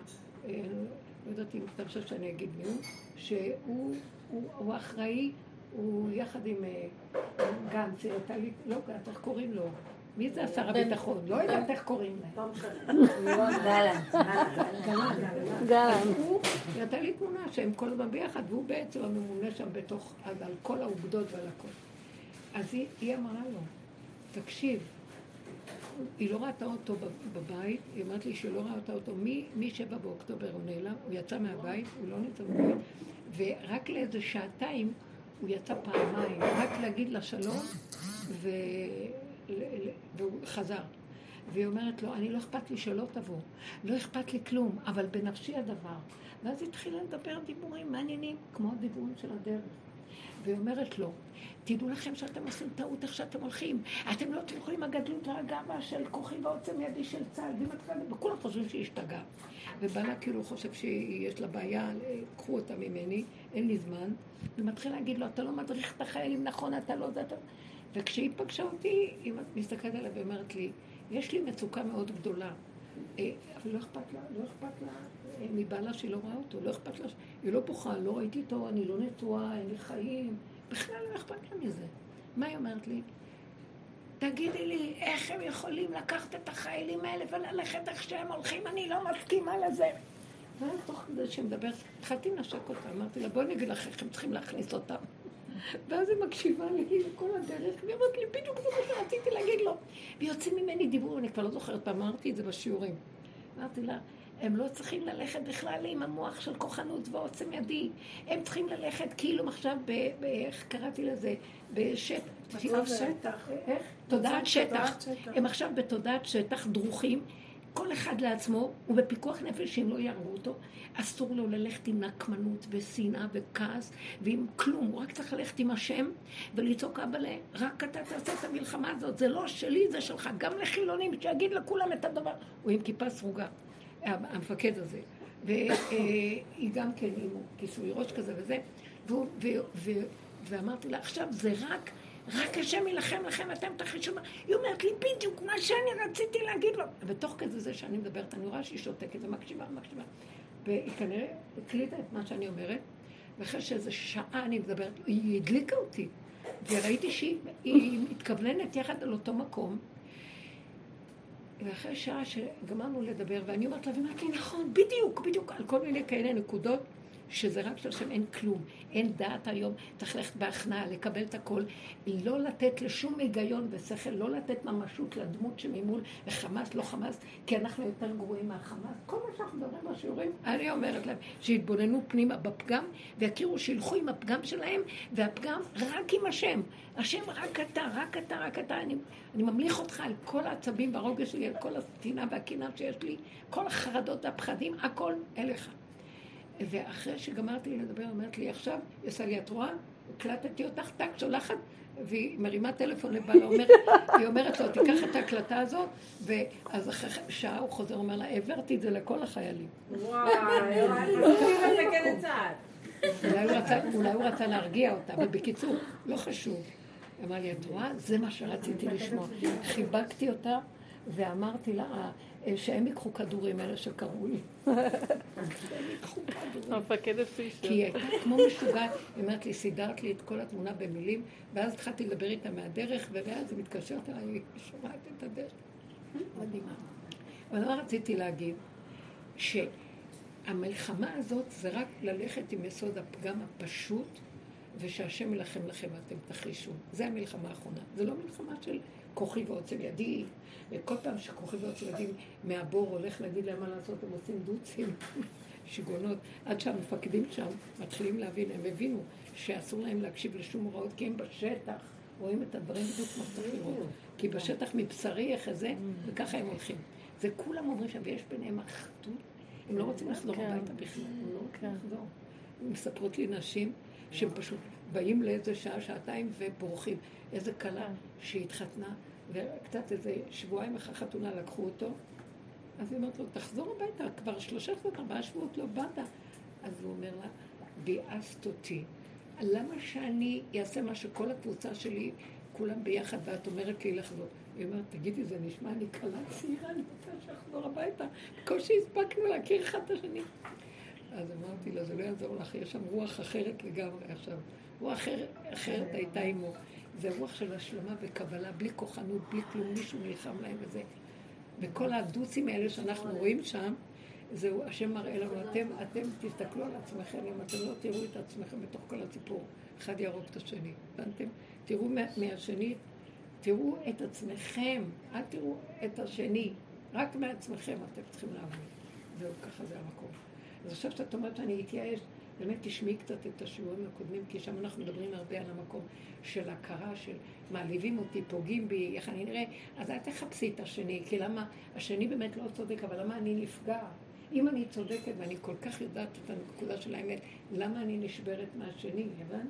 למה אני עוד נשברת ממנו? כי אני, יש לי את האמת, מי הוא בכלל? כי אני גם בעצמי לא בטוח, כי אני רק יודע את זה במוח, אבל לא נגעתי בבשר שלי בדבר הזה. וזה המהלך. וכל מה שרב אושר היה אומר זה שאנחנו הפסדנו במעמד הר סיני. במקום להגיד, בוא נקשיב, להסכים לכל מה שהוא אמר בלוחות הראשונים ולהוריד ראש, זה כל הזמן קשקש להם, כמו שאת אומרת, אז אנחנו נשבר, נתייאש, מה פתאום שנכיר שאנחנו גנבים ואנחנו זה, זה לא, עכשיו כל כך הרבה דורות אנחנו בגלות עד היום, ואנחנו עוד מאוימים. ואז למה, בואו נקשר את זה למה שזאת שאמרה שהיא אימא שלה, מה שאמרו לה זה שהיא מפריעה לגאולה, אמרתי לה, סוג הנשמות של עץ הדעת, של הצדקות ושל השכל החיובי מפני השלילי ושל כל אה, סור מרע ועשה טוב וכל הדבר הזה, בפועל לא נותן מקום להכיר את הפגם. הוא לא מסכים לעבודת הפגם. ואז זה מפריע להשם להתגלות. כי רק על ידי הכרת הפגם יתגלה השם. ואם אנחנו לא ניתן לו את המקום הזה, אז uh, לא יכולה להיות גאולה. אז הוא מסלק את הדור הזה. אתם מבינים? עכשיו, תפחדו שמא תסתלקו גם. כולנו צריכים לפחד. אתם מבינים מה אני אומרת? ככל שאני עקשן, ואני אומר, לא, אבל זה לא יכול להיות, מה, אני כזה, אני לא כזה, אני כזה, כן, אני כזה, יותר גרוע ממה שאני רואה אני. ולא אכפת לי גם, כי זה לא בגלל שאני כזה. זה הצגה אחת גדולה שעכשיו אומרים לי בקטע הזה, תגיד כן, אני כזה. זה אפילו אתה לא כזה, זה לא בכלל אתה. זה התלבש עליך סיפור כאן, מה יכול לעשות? מבינה מה אני אומרת? כי מי כאן יותר ומי כאן פחות. כל כך הרבה מדרגות, ופתאום ברגע אחד מראים לך שאתה הפוך. איך יכול להיות? ככה, זה עלילת דברים, זה מזימה מאוד נעלמה, כי ככה אתה מסדר את זה, תסכים, תיכנע, אמונה, ככה הוא רוצה, זה מה שעשה חבקוק. אה, בא חבקוק ומידן עליך, צדיק באמונתו יחיה. מה שהשם רוצה, וזה מה אכפת לי, אני לא מבין כאן כלום. אני לא מבין שום דבר. שמעתם? אנחנו יותר מדי בעלי דעת, בייחוד אצלנו בעולם של התורה. כמה דעתנים, כמה אנחנו אה, וכחנים ונצחנים, כמה אנחנו דנים את השני ומשוויצים מה שאנחנו, כל אחד יש לו איזה פיפס של רעיון, מיד יוצא ומפזר את זה לכל העולמות, כאילו הוא הבין. ובין ההבנה לבין האמת יש 500 שנה הבדל. השם רוצה שנהיה באמת, לא בהבנה. לא מבינים יותר. לא מבינים, ככה וזהו. זה מביא לנו מציאויות שאנחנו לא מבינים. ולמה שאני אשבר? כי אני עוד רוצה להיות משהו. אז אני לא משהו. כי אה, אני מאוים מהשני, שיחשוב שאני לא משהו. אז אני לא מול השני, אני מול השם. ואני אומרת לו, השם, ברחמך אמרובים, אל תראה את הג'יפה שלי לאחרים, רק ביני לבינך. ביני לבינך, ואל תיתן לי להישבר, כי ככה אתה רוצה. זה מה שהצפרדע אומרת. אני בסוף מגיעה להוריד את זה למטה, ויבוא האדם הכי שלא צודק שיעשה לי דבר רע, לא מגיע לי, ואני אשים את הראש שלי, טוב, נגיד, תאכל אותי, אתה צודק, מה אכפת לי? כי אני לא מחפשת צדק, מחפשת את האמת, מחפשת להכיר שאתה השם שלחת אותו, אני נכנע לך. מה אכפת לי מה אתה רוצה שאני אעשה עם הראש הזה? אם אני אכניס אותו, זה נקרא, זה נקרא ראש באדמה. רב אושר היה אומר, כל פעם שדוד המלך הייתה זכה עליו דעתו, שהוא אמר שיר או משהו, היה השם, כל פעם שהיה מרים את הראש, השם היה מוריד לו אותו ושם אותו ראש באדמה. עד שהבין שהראש באדמה זה טוב. מה שהצפרדע עושה, מה היא עושה? היא שמה את הראש שלו שם. זה ראש באדמה. לא מבין, לא יודע, לא כלום, תאכל, שלום על ישראל. אני מסתכלת ואומרת, חיילים צעירים יפהפיים, מדהימים, אי אפשר, אי אפשר. איך הם הולכים אחד אחד כאלה? ואז אחרי זה אני אומרת, אל תתרגשי, אל תביני, ואל תדעי, את לא עומדת במה שהשכל של עץ הדח יהרוג אותך. ואל תהיי אה, מבינת עניין. תקבלי, תשלימי, הכל בסדר. אני מקבלת אה, כל מיני הבזקים מאנשים שחולמים ויודעים שהחיילים האלה במקומות הכי גבוהים שיכולים להיות. ובכלל, הם לא מתו, הם חיים וקיימים. ויכול להיות שהם מתחילים, שמורידים אותם כאיזה אה, אה, עתודה חדשה לגאולה הבאה, שצריכים עכשיו נשמות כאלה. הם יכולים להתעבר בתוך נשמות, בתוך רגע. הם לא צריכים להיות, אה, לעבור את כל הגלגולים. הבנתם מה אני מדברת או לא? כן? יכולים להיכנס בתוך בני אדם. בתוך בני אדם שהם במקום הזה, זה תוספת ואחד, כי זה, זה אף פעם לא אנשים, זה אנחנו רק שיעור קומה אחת, חלקים של שיעור קומה. הבנתם? זה ידיים, רגליים, איברים של דבר שלם. זה מה שזה הולך לקרות, הבנתם? וזה הכל הצגה אחת גדולה ולא לי... אני אומרת שהם זכו. לא רק אני אומרת, אה, הבעל של חיה, בסרמן, עליו השלום, mm. זה שהלך בפיגוע, כן. אז איזה חודש לפני כן הוא אומר לבת שלו, אני מקנא באלה שהלכו. הם קדושי עליון ברגע, מה אני עושה בעולם בכלל? הוא mm. דיין, וחתן של רבו של צדיק, ממש, זה מאוד מיוחד. ואז הוא אומר, מה אני עושה בכלל בעולם? כי רבו של רביא את כל האנשים שלו להכיר, מה שהם לא עושים, הם לא עושים כלום. אין להם את המוח שעושה אחד ועוד אחד ועוד אחד, וצובר, ויש להם. אין להם כלום, לא נזכר להם בכלל. ורק רואים את עצמם כל היום אפס. כל מה שעשו בכלל לא נחשב להם. הם לא זוכרים שעשו משהו, אז הם כל הזמן מתהלכים בריק. אז הוא אומר, אלה הלכו ברגע, נהיו גבוהים, אני מקנא בהם. גם אני הייתי רוצה להיות ככה. הוא אמר שברגע הם ליד כיסא הכבוד. הם לא רק ליד, מישהו אמר לי, הם לא רק ליד כיסא הכבוד, הם כיסא הכבוד בעצמו שהשם יושב. זה הצטרפות של נשמות. אז מה אנחנו כאן מדי מתבלבלים? ושוכני בעמק הבכה למה, למה אני חשבתי שיש לי מדרגה ואין לי, אז בשביל מה אני חי? אז למה לא הולך לי? אז למה לא הולך יותר? ולמה העליבו אותי? ואני לא מצליח, למה הבעל שלי עשה לי כך? למה מי הוא בכלל הבעל הזה? וגם מי את בכלל? ומי הוא? ומי כולם? ומי? כמה חשיבות וכמה... תעזבו, למה אני יודעת שזה חשיבות? כי על יד החשיבות של הגב על הרגע יש גם שיוורון נוראי, שאם לא ילך לי מה שאני רוצה, אני בשנייה מתרסק. איזה מין צורה יש לנו? ילדים קטנים, מפגרים, והשם אומר, אני הולך להתגלות עליכם דבילים, תשתחררו כל התדר המשוגע שאתם חיים בו. זה לא הולך להיות יותר טוב, הפוך על הפוך יהיה. איש ייתקל באחיו, וכמעט, ואפשר יהיה למות מזה. אתם מבינים? רגע אחד של מישהו יעליב אותנו לקראת הסוף, אנשים ישתגעו ויאבדו את השפיות. אתם רוצים להיות שם? תשמרו על הנושא של שפיות. ומה אתם עונים מאף אחד? מה את לוקחת ללב כלום? תצחקי ותשמחי בכישרונות שהשם נתן לך, ותפרי ותרבי ותעשי ותרוויחי ותהיי בשמחה, ואל תשימי על אף אחד כלום. איפה שאת רואה שאת יכולה, תפעלי, איפה שלא תורידי ראש. אל תילחמי עם שום דבר, הכל פתוח לפניי. השם אומר, כאלה מצטרפים עכשיו לעתודה החדשה. אני מעלה אותם על כדור חדש. אור חדש על ציון תאיר. הבנתם מה אני אומרת? באמת, באמת, חבר'ה, זה ממש, זה המקום החדש, אין משהו אחר. מה? רב שמעון בר יוחאי גילה את זה בפעם השנייה שהוא יצא מהמערה.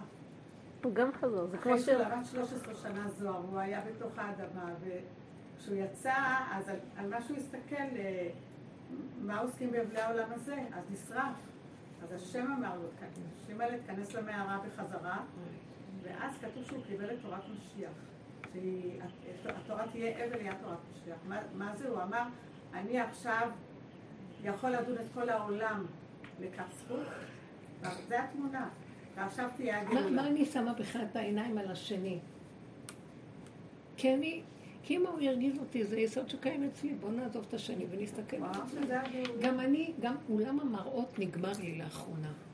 כי אני לא יכולה לראות את עצמי כבר. זה אולם של מיליוני מראות. אה, תודעת עץ הדת היא מנגנון של מראה שמתרבה בשנייה, והיא מחולקת לטוב ורע. אז אני לא יכולה לסבול את זה כבר, אני תופסת שזה המנגנון שלה, ואני אומרת, רגע, אני מוציאה את הראש, היא ישר מתרבה עליי. אה. ואז אל תוציאי את הראש, אל תתני לה ממשות, כי ממך היא מתקיימת. אתם יודעים מה ראיתי? שהיא בעצם כלום.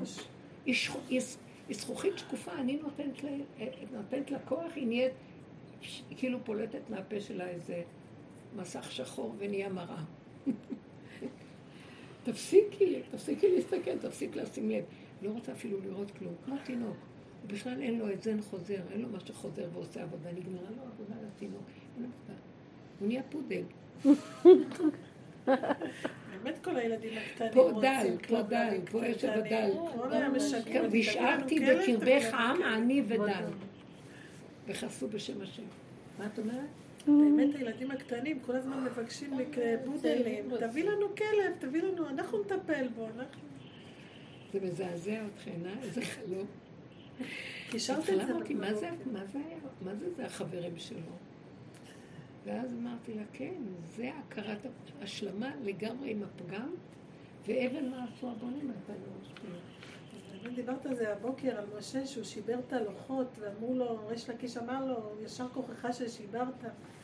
אז למה, למה ישר כוחך ששיברת? כי מאחר ואנחנו לא קיבלנו את הלוחות הראשונים ונשברו, אז הוא הבין שהמדרגה של עם ישראל היא לא יכולים, כי אם בהתחלה אומרים, טוב, השם מדבר, בוא נסכים מה שאנחנו ג'יפה, חמי כף רגל הראש, אין מתום בישראל, מה אכפת לי?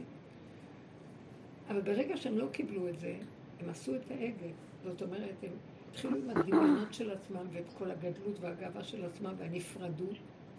אז הוא אמר, אוי ואבוי לי, אז עכשיו זה תהליך מאוד ארוך. עכשיו הם צריכים לרדת קודם כל דרך האני החיובי, לדלות אותו מהשלילי, וסור מרע ועשה טוב, וטהור מפני טמא, ומותר מפני אסור, ומאבקים, ומלחמות, וצריך להיות פה, וצדיקים, וכאן וכאן וכאן. אחר כך, לקראת הסוף, אחרי הרבה הרבה דורות, נצטרך להביא אותם בחזרה למקום איפה שהיה בהתחלה. ללוחות הראשונים. יתגלה עוד פעם המצב שהשם ישאל את האדם. הוא ישלח לו דרך החיים והנסיבות של החיים, ניסיונות, ויגיד לו, השני יצעק עליו, גנב! והוא יזדעזע ויגיד, אני גנב? אתה חושב בי שאני גנב? אז השם יגיד לו, זה אני אומר לך גנב, לא תגנוב. מה, אני חשוד שאני גנב? לקראת הסוף, הוא יצטרך להגיד, אה, השם אומר לי שאני גנב. נכון, אני גנב. אין רגע שאני לא גונב. עצם זה שאני נעלב, סימן שאני קיים, אז אני גונב. אני נעלב. אני כועס. אני מתווכח, אז אני גנב. כי אין עוד מלבדו. מה יש לך עוד להגיד? מה אכפת לך להגיד נכון? כי הישות שלך לא נותנת לך, אתה רוצה לטהר את הדמיון של התדמית שלך, ואתה מסדר את עצמך, יושב טוב ביציע. בוא נראה אותך, כל מי שלא יעליב אותך, אתה שותק ואומר לא נכון. אפילו אתה לא אומר לא נכון, אתה אומר לעצמך, השם שלח אותו. ריבונו של עולם, אין בתום בבשרי מכף רגל את ראש. ואני גם לא יכול להיות אחרת. אבל אני מבקש ממך דבר אחד, אבל באמת, אל תוציא את זה החוצה, שאני לא אלכלך את העולם. ואתה כתבת בתורתך שלא נגשים את הגנבות והכל, אבל אתה לא אמרת שאין לנו אפשרות שאנחנו יכולים לגנוב. יש אפשרות, אחרת זאת הבחירה, שיש אפשרות, ואני לא עושה את זה, אז מזה יש לי שכר. אבל אני נבהל שבכלל יש לי אפשרות, שמעתם? מה פתאום? אני טהור, קדוש, עליון? אז השם אומר, אז עכשיו אתה גנב. לא עד הקבר, כי זאת הבחירה. בוא תראה לי שאתה לא, שאתה חי את סכנתך, תבקש רחמים, ובסוף תצחק, ובאמת בסוף תצא מהבחירה גם. תינוק בכלל לא יודע. נו, מה כבר לבחור? כי הוא לא יודע כלום, הוא אומר, אני לא יודע שום דבר. כלו כוחותיו, הוא עומד בגבול שלו, ואין לו כוח אפילו, אין, לו כוח לגנוב, גם יורה מיליון דולר, לא, אין לו ערך. העולם כבר איבד את הערך שלו בין אדם גבולי כזה. מי שתה לי את הטעם? דיבורים לחוד. מה זה? אני חשבתי שהם בא לי את התה. מה אתם אומרות? יאללה, בנות, תתחילו, תדליקו את האש, נו. תגידו. כל העיקר של התכלית שבא ניסיון ומשפילים ומחים, או משהו קורה שלא כמו שאני רוצה, ואני מרגיש, זעז, מרגיש זעזוע, השם דופק. תתחילי לי אחותי רעייתי, אני בוחן אותך. את שייכת לי, במה זה אומר? שאת מסכימה, מורידה את הראש, צוחקת, יאללה, עבור כל גליך ומשבריך עליי עבר. מה אני עוד צריכה בעולם לעשות? אבל תראו שזה לא בדיוק כך, כן עובר עליי כאבים, כן אני נבהלת, כן אני כועץ על השני ועושה חשבונות, לפי זה נדע איפה אני נמצא. עד שאני אגיע למקום ש... אני אגיד לכם את האמת, אני לא אלך לחפש מי שיאכל אותי, כמו הצפרדע. אז אני לא אני בשב ואל תעשה ולא נכנס למצב של העולם. אבל אם העולם יגיע עד אליי בחורים ובסדקים, שזה יש כזה דבר, אז אני אומר, אבל אבא זה אתה. ככה אנחנו צריכים להיות, הבנתם? אבל לא אני ארוץ להתנדב, להראות להשם שאני כבר בעניינים. כי אנחנו מתגרים ביצר, אנחנו לא יכולים פה. רב אושר אמר, עד יום אותו תחכה לו. רב אושר, משה רבנו אמר, אלף מיטות ולא קינה אחת. שיהושע התחיל לקבל את הדיבור, ומשה רבנו לא שומע מה השם אומר ליהושע, תקשיבו, אתם יכולים להבין? גדול, כל הזמן השם רק מדבר איתו. ופתאום הדיבור פסק ממנו, ויהושע מקבל את הדיבור, והוא כמו איזה עומד בצד. וואי, אפשר למות מזה. לא נכנס לארץ ישראל. ככל שאדם גדול, תקשיבו, יצרו גדול. הוא אמר, אני חוזר לפגם, זה מה שיעזור לי. אלף מיטות ולא קינחת, אני מקנא ואני לא יכול. ככה סידרת את עולמך, השם תיקח אותי מהעולם. אני לא עומד בזה. למה? הוא אמר, כשאלדד ומדד מתנבאים במחנה, שיהושע מכניס את ישראל, את ארץ ישראל וזה, אז הם רצו למשה ואומרים לו, יהושע אומר, אדוני משה, כלאם, כלאם, תשים אותם בכלא, הם מתנבאים כמוך, אמר לו, מי ייתן בכל עם השם נביאים? למה שלא יהיו נביאים? למה לא? שמעתם? פרגן לכולם. פתאום פה מעמידים לו נביא אחד במקומו. הבנתם מה אני אומרת? למה? כי שם עוד השם נתן לו את הנבואה ועוד היה מנהיג גדול. אז יאללה, לא אכפת לי שגם אתה תשתתף, כל עוד לא לקחו לי את זה. פה לקחו לו את הכול. והוא לא יכול לפרגן ליהושע שהוא יש. בעצמו התורה אומרת את זה, המדרש אומר את זה. ועל זה התורה אומרת, לא קם כמשה, נביא עוד עניו, שפל, מודה באמת שאין כמוהו. זה רק להודות. אה? לראות את הקנאה שלי, להודות בה, וזהו, ולא להישבר. לא זה התכלית של... זה סיום הכיפורים לקראת הפורים. זה לא רק שלא להישבר. בסוף להגיד, אבל ככה בראת אותי. וזה לא ככה, זה פלא פלאים, אחרי כל כך הרבה עבודה, וכבר נהייתי קציצת אדם, ואני גבולי גבולי, עוד פעם אתה שולח לי ניסיון, שעוד פעם מרים ראש מולי, ואני עוד פעם מרגיש נכס כזה. אז אין תקנה למצב. אתה יודע מה השם? זה עלילת דברים, זה פורים, זה לא יכול להיות. זה הצגה. אז אני משתתף עם ההצגה. כי איך יכול להיות? אתם מבינים? לקראת הסוף, הדור הבא, האחרון, הוא יהיה יותר חכם מכל הדורות. אנחנו אומרים, הם אומרים התנאים שלו, נהיה פה, זה דור הכי ירוד, ירידת הדורות.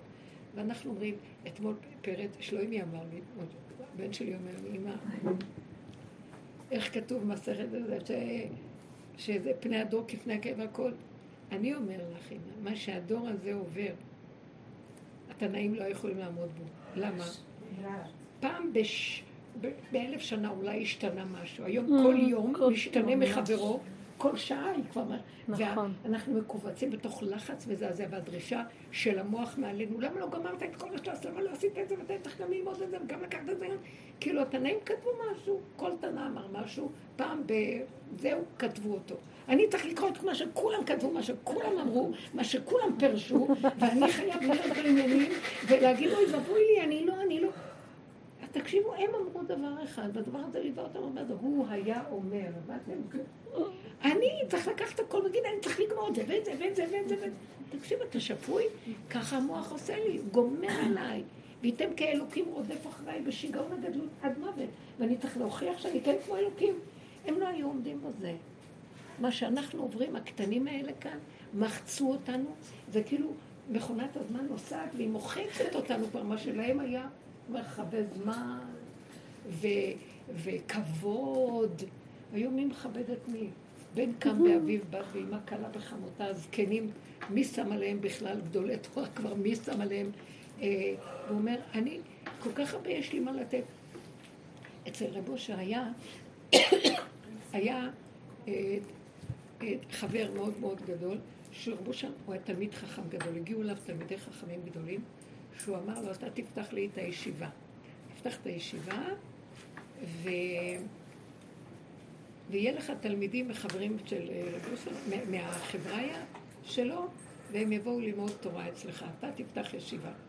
עכשיו, הוא פתח ישיבה בשמחה, ליטאי כזה, רב, תלמיד חכם, יושב בישיבה, הוא רואה אחרי כמה זמן, מי החברים שבאים לישיבה? מי התלמידים? הוא מצמצן הוא אומר, כל מיני כאלה התחילו להגיע, לא מבין, ההוא בא, אני מחכה לאסוף מניין רק לתפילה, כבר עבר כמעט זמן תפילה, והצנר העשירי עוד גורר את הרגל לשם כל מיני כאלה, שלא אכפת להם בכלל, שותים עוד קפה ועוד קפה. הגיע העשירי, מדדה ואנחנו כבר מחכים לו.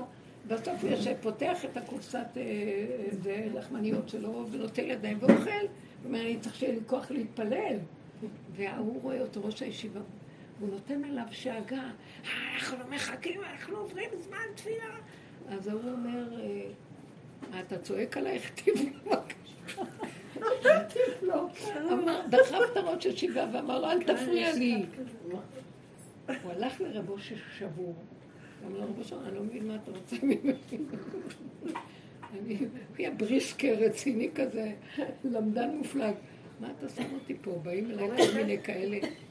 אז תראה מה הוא עשה לי, מה אני הוא צריך לחכות שיבוא הצנר וגם לקבל מכות מהתלמידים, מה הולך?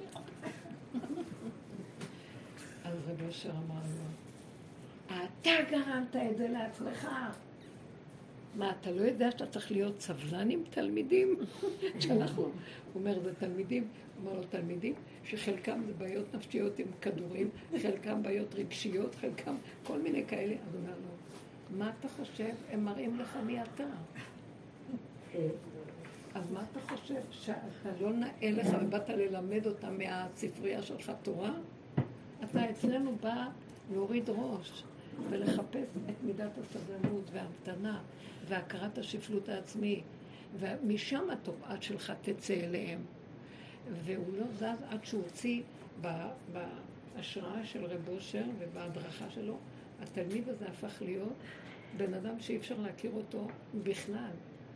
ירא שמיים, יושב ולומד שעות מתמיד, ופועל ועושה למען הציבור ומה לא, הוא אומר, אבל זה הכל בזכות שאני ראיתי שהגדלות והגאווה שלי והקוצר רוח שלי לא התאימו בשום אופן, ש...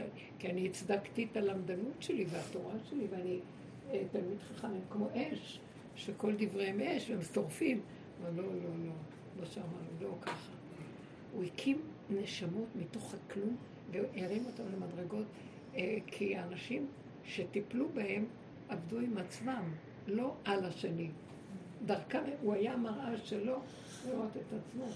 כמו שדוד המלך, לקח כן. את פשוטי העם, הפך אותם לצדיק. זה דבר לא פשוט פשוט, כי תבינו, מוח כזה, ואני, זה לא יאומן, לא יאומן, איזה שפלות יש בישיבה הזאת של רבו אושר, וואו.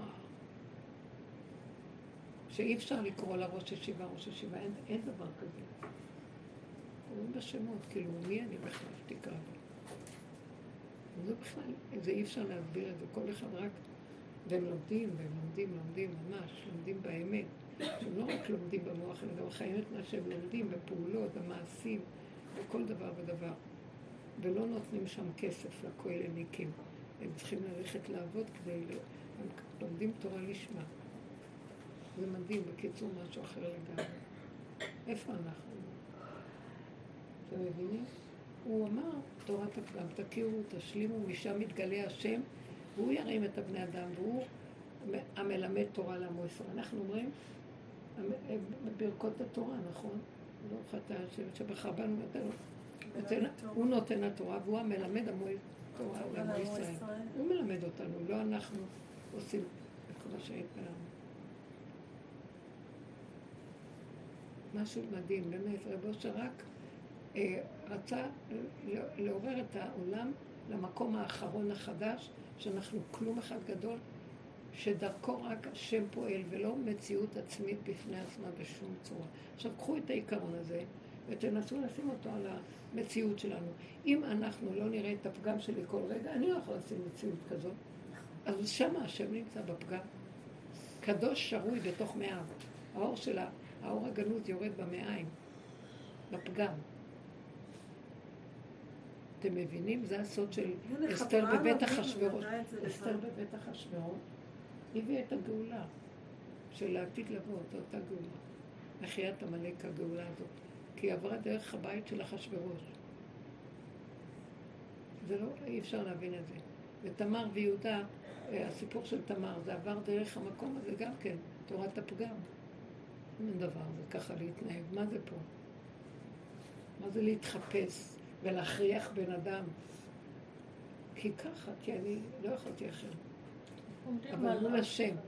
התגלה שם השם, הוריד אור של משיח, זה אי אפשר להבין.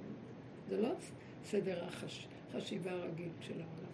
אתם אומרים שמהלך דחק את יהודה, אז יהודה הרגיש כן. שזה מבורא עולם. כן, נכון. הוא לא ידע שזה מבורא עולם, הוא לא יכול היה אחרת. לא, לא, לא עמד מלאך התאווה. אי אפשר. כן. יהודה, יהודה היה האמת. וירד יהודה מאחיו. יהודה ירד לפגם, כמו דוד המלך, והודה באמת שהוא לא יכול. וכשאנחנו במוח לא מרגישים את הפגם, אנחנו חושבים שאנחנו יכולים, בפירוש. תחושה שאנחנו, מה? איך יכול להיות? מה? בטח, ודנים את כולם ושופטים ויש מעמדות, ושמים כל אחד במדרגה שלו, וכאילו, כאשר אני תמיד במדרגה הכי גבוהה, זה ככה העולם, שקר. אתם מבינים מה אנחנו מדברים פה? זהו. אז, אז בואו נחזור ליסוד שאנחנו באנו לדבר עכשיו. אבל זאת שממש התפעלתי מזאת שאמרה לי שהשם נתן לה מחשבה שאל תבקשי על אימא שלך לחיות.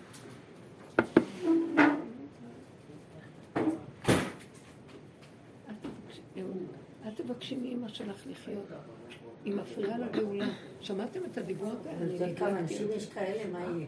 היא מפריעה לגאולה. צדיקים, יש הרבה אנשים שהם חושבים שהם צדיקים. אני מזמן ראיתי שזה מפריע לגאולה, הוא לוקח היום את גדולי התורה, את כל אלה, את כל הדור הזה, שגם אותך זרי לך. אני אגיד לכם מי צדיק פה. מה, אי אפשר להכניס להם את זה עכשיו? למה שלא ייכנס להם? למה שלא ייכנס? שתתכנסו לבית אחשוורוש. רק מי שילך עם הפגם שלו יקבל את המשיח? אה? רק מי שילך עם הפגם שלו? הבת שלך על הכיפאק, משהו. בת שלך. מה את אומרת? מי שילך עם הפגם שלו יקבל את המשיח. כן, אבל מול השם אין עניין לפרסם את עצמך נכון. מול השם. יש עניין פשוט להכיר ולהודות. כן. אין עניין לפרסם את זה. נכון. כי אנחנו נפרסם, לא יבינו אותנו, סתם נתלכלך. נכון. יש משהו גם... אין עניין, חס ושלום. לא, לא מצווים על זה. יש משהו גם לחזק את המבוגרים, ש... אני לא זוכרת איפה קראתי את זה, שהיה פיל גבוה, מי מי? פיל, פיל, פיל חזק, והיה קטנצ'יק שהוא פילון. פיל, קטן. פיל גדול, פיל קטן. הקטן הזה עלה על הפיל הגבוה, למעלה למעלה, והוא קטנצ'יק, וואי, הוא רואה, והוא אומר, אני רואה, והוא מתגאה כאילו, אני רואה. אז אמרו לו, אל תתגאה, בגלל מה אתה רואה? כי אתה על הגב של הפיל. אנחנו... גדלנו על הגב של... קשה אבל לעבוד. את יודעת, בעבודה שאני נמצאת בזה, יש לי את המנהלת שהיא כל הזמן אומרת לי, אין, אני זכיתי, ברוך השם, ילדים טובים בזכות הכיבוד הורים שלי. וכאילו אני גם עושה כיבוד הורים, ואני לא זכיתי להרבה דברים, וזה מעצבן אותי, ואני אומרת, השם, אל תשלח את האנשים שמעצבנים אותי, אין לי כוח לשמוע את הדברים האלה. אין, זה רק בזכות הכיבוד הורים, שזה בית יצולה, כולם לומדים והכל. בזכות, ורק בזכות המצוות והחסדים, ורק בזכות זה. אז איך אפשר לחיות במצוות עולם כזה? את רוצה לברוח ממנו, כי זה סותר כל הזמן את הפגם. אני חיה כל היום עם הפגם, הם אמרו לי שהעוגה טעימה לא, זה לא אני, מורידה מהראש, מפחדת שזה אני. אני כל היום חיה שזה לא, אני מפחדת מאיזה תחושה של משהו. ובאה לי איזה אחת ומודיעה לי שהיא בזכות זה את יודעת משהו? רגע, רגע, רגע. אני רוצה לצחוק. אני רוצה לצחוק. לא, תסכימי איתה. תגידי נכון, תפרגני לה. זה סימן שהגעת למקום באופן מושלם. עוד אם זה כואב לך, זה לא טוב. למה תגידי נכון, היא חיה ברובד כזה, שזה שכרה בעמלה. מבינה? היא מקבלת מה שנקרא, אוכלת את, אה, את העולם הזה כבר. הקרן, איך הוא אומר, אוכלת את הפירות, לא רק את הקרן, קרן קיימת לעולם, ואכלנו גם את הקרן בכל פה פה. כן. כל אחד יש לו איזה... כן, ואנחנו, נכון, תפרגני לה ותגידי לה, תגידי לה, מגיע לה, נכון, היא קיבלה, יש לה זכות, זה אני, משהו אחר. אל תרימו ראשי לא, אני לא. עכשיו, הכאבים שיש לי מהדיבורים שהשני ככה, זה עוד מראה שאני עוד מקנאה למה הילדים שלי לא כמו הילדים שלה. ותדעי לך שהילדים שלה, בזכות העבודה שעשית, הילדים שלה לא עומדים על ידה. נכון. אם לא, וזה סתם בהפקרות, זה משהו אחר, אבל העבודה שאת עושה והאיסורים, שאת מורידה ראש, וחייבת סכנתך שלא תעיזי להרים ראש בשום דבר, הם זוכים למה שיש קונה עולמו ברגע אחד, זה מה שכתוב על, איך קוראים לו, בן דורדיה, לא יודעת מה. דורדיה. זה רובד אחר, זה עולם מסוג אחר, זה סוג של אנשים שהשם קורא להם עכשיו לגאולה. הוא צריך את אלה שיורידו לו את הסדר, השישה סדרים של העולם. הוא צריך כאלה, כי הוא רואה שהעולם כל הזמן אז כי הוא צריך כאלה. מה, כאלה, כאלה כאילו בצורות חיים שאנחנו חיים שלא הולך ולא הולך? הוא רוצה לפרק את זה, הוא לא רוצה. די, זה עשה את התיקון שלו, היה לזה מקום, חד ושלום. לא באתי להגיד, בלי זה לא היה משרד עם ישראל, לא היה. עם ישראל נשרד, אבל עכשיו הוא לא רוצה, הוא לא רוצה את העם הזה הגדול, שכולם בורחים, אה, כל אחד מתכסה מאחורי הרעיון היפה של עם ישראל. כי הוא אומר, עכשיו זה זמן הגאולה, אני הולך לשים פנס בחורים ובסדקים. מי אתה בתור עם ישראל? מי אתה? מי אתה? הוא לא, אנחנו מתחבאים מאחרי כלל ישראל. אה. והוא יגיד, לא, לא, לא, עכשיו אני לא הולך אחרי הדברים הגדולים, אני שם את הפנס בחורים ובסדקים, כמו בפסח, לחפש את החמץ, ואני מחפש נקודות דקות, איפה אתה בתוך כל זה? אז אל תסתתרו לי מאחורי דברים גדולים של כלליות וספריית הערכים. אני מחפש את האמת בכל אחד ואחד. אז תזהרו עכשיו, הבנתם? עשיתם, עשיתם עבודה גדולה, תודה. עכשיו בואו תפתחו את העבודה. מי היו הילדים של משה רבינו? מה? מי היו הילדים של משה רבינו? לא מדובר מהם. למה? אלעזר מה קפצת עכשיו? מאיפה אני יודעת? אליעזר ועוד אחד. גרשון וגרשון. נו, אז מה? למה? אה, כאילו היא אומרת, למה את מסתכלת? הם היו גם בעלי תשובה כאלה, לא? כן. מי היו שבבניקים.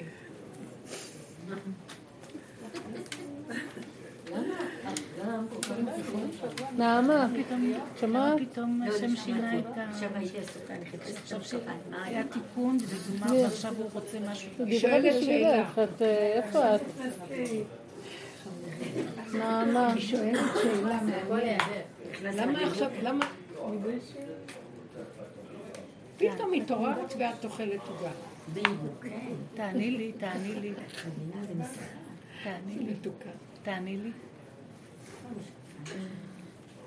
מי שישן בשיעורים, הוא שומע את השיעורים ממש. כן. הפוך, יותר טוב שתרחמו, כי אז שומעים אותם יותר טוב.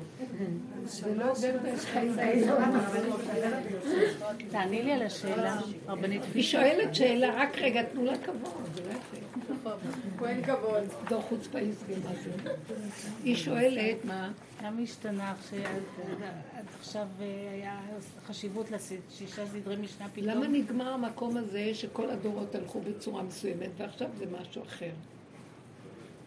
את שואלת את השאלה הזאת? כן, כן. כי זה, זה תורת עץ הדת, זה אדם מול אדם. זה כמו יוסף מצרים, משנה למלך בארץ מצרים. עדיין אין את המלך, פרעה עדיין המלך. ואנחנו רוצים לגלות את המלך, מלכו של עולם. דוד מל, מלכו של השם, שזה מלכות בית דוד, ולא יוסף הצדיק היה רק משנה למלך. גם, גם אה, מרדכי הצדיק היה משנה למלך, כשאחשוורוש היה מלך.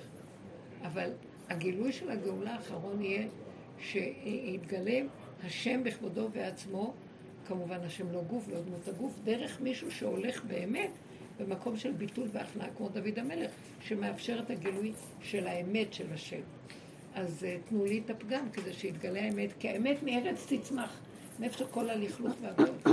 שם, איפה שהמכרה פחם, ובפחמים יש יהלום, אז צריך לרדת לשם. אז תנו לי את זה. מאוד קשה לרדת לשם. מאוד מאוד קשה. מי יורד לשם? דוד המלך מה? לכלכתי את ידיי בדם שליה ושפיר. מי רוצה לרדת לשם מהתלמידי חכמים? אז הוא אומר, זה מקום אחר. זה באמת היה חשוב כל הדורות. ועבדנו של הרע, הטוב מול הרע, והטהור מול הטמא, ונזהרנו, ובין האומות אנחנו תמיד יותר טובים מהם והכל. אבל לקראת הסוף זה כבר יפסיק להיות זה מול זה, וזה לעומת זה, ומי אני מול זה. אין אני ואין כלום, אין עוד מלבדו. אז זו הכנה גדולה מאוד למקום הזה. אז היא צריכה לקחת את האני ולקבצ'ץ' אותו, אז הניסיונות שהוא מביא, וכל החרדות והפחדים שצפים לי, והגאווה והייאוש, הכל זה מבית היותר של האני, תראה איך אתה נראה. למה אתה נראה ככה? מה אכפת לך? מה אכפת לך? עכשיו השם מתגלה. אתה תתחרה איתו? תן לו, תוריד ראש. זה מה שהוא רוצה. שגדלות האדם תיפול, מה יש לך פה? וזה מאוד קשה אם אין הכנה לדבר הזה. כי אדם לא יבין, אני צדיק, למה שאני, למה שאני אחטוף ולמה שאני זה? אתה יודע למה אתה חושב? כי אתה מדומיין שאתה צדיק. נכון שמול העולם אתה צדיק, אבל מול בורא עולם מי שיכול להגיד אני צדיק? מי שיכול להגיד אני משהו פה ולהתלונן למה זה ככה? בסוף חבקוק שצעק וכל הצדיקים שצעקו זאת תורה וזו שכרה, אה, צדיק ורע לו, ורשע וטוב לו, איזה מין הנהגה יש פה?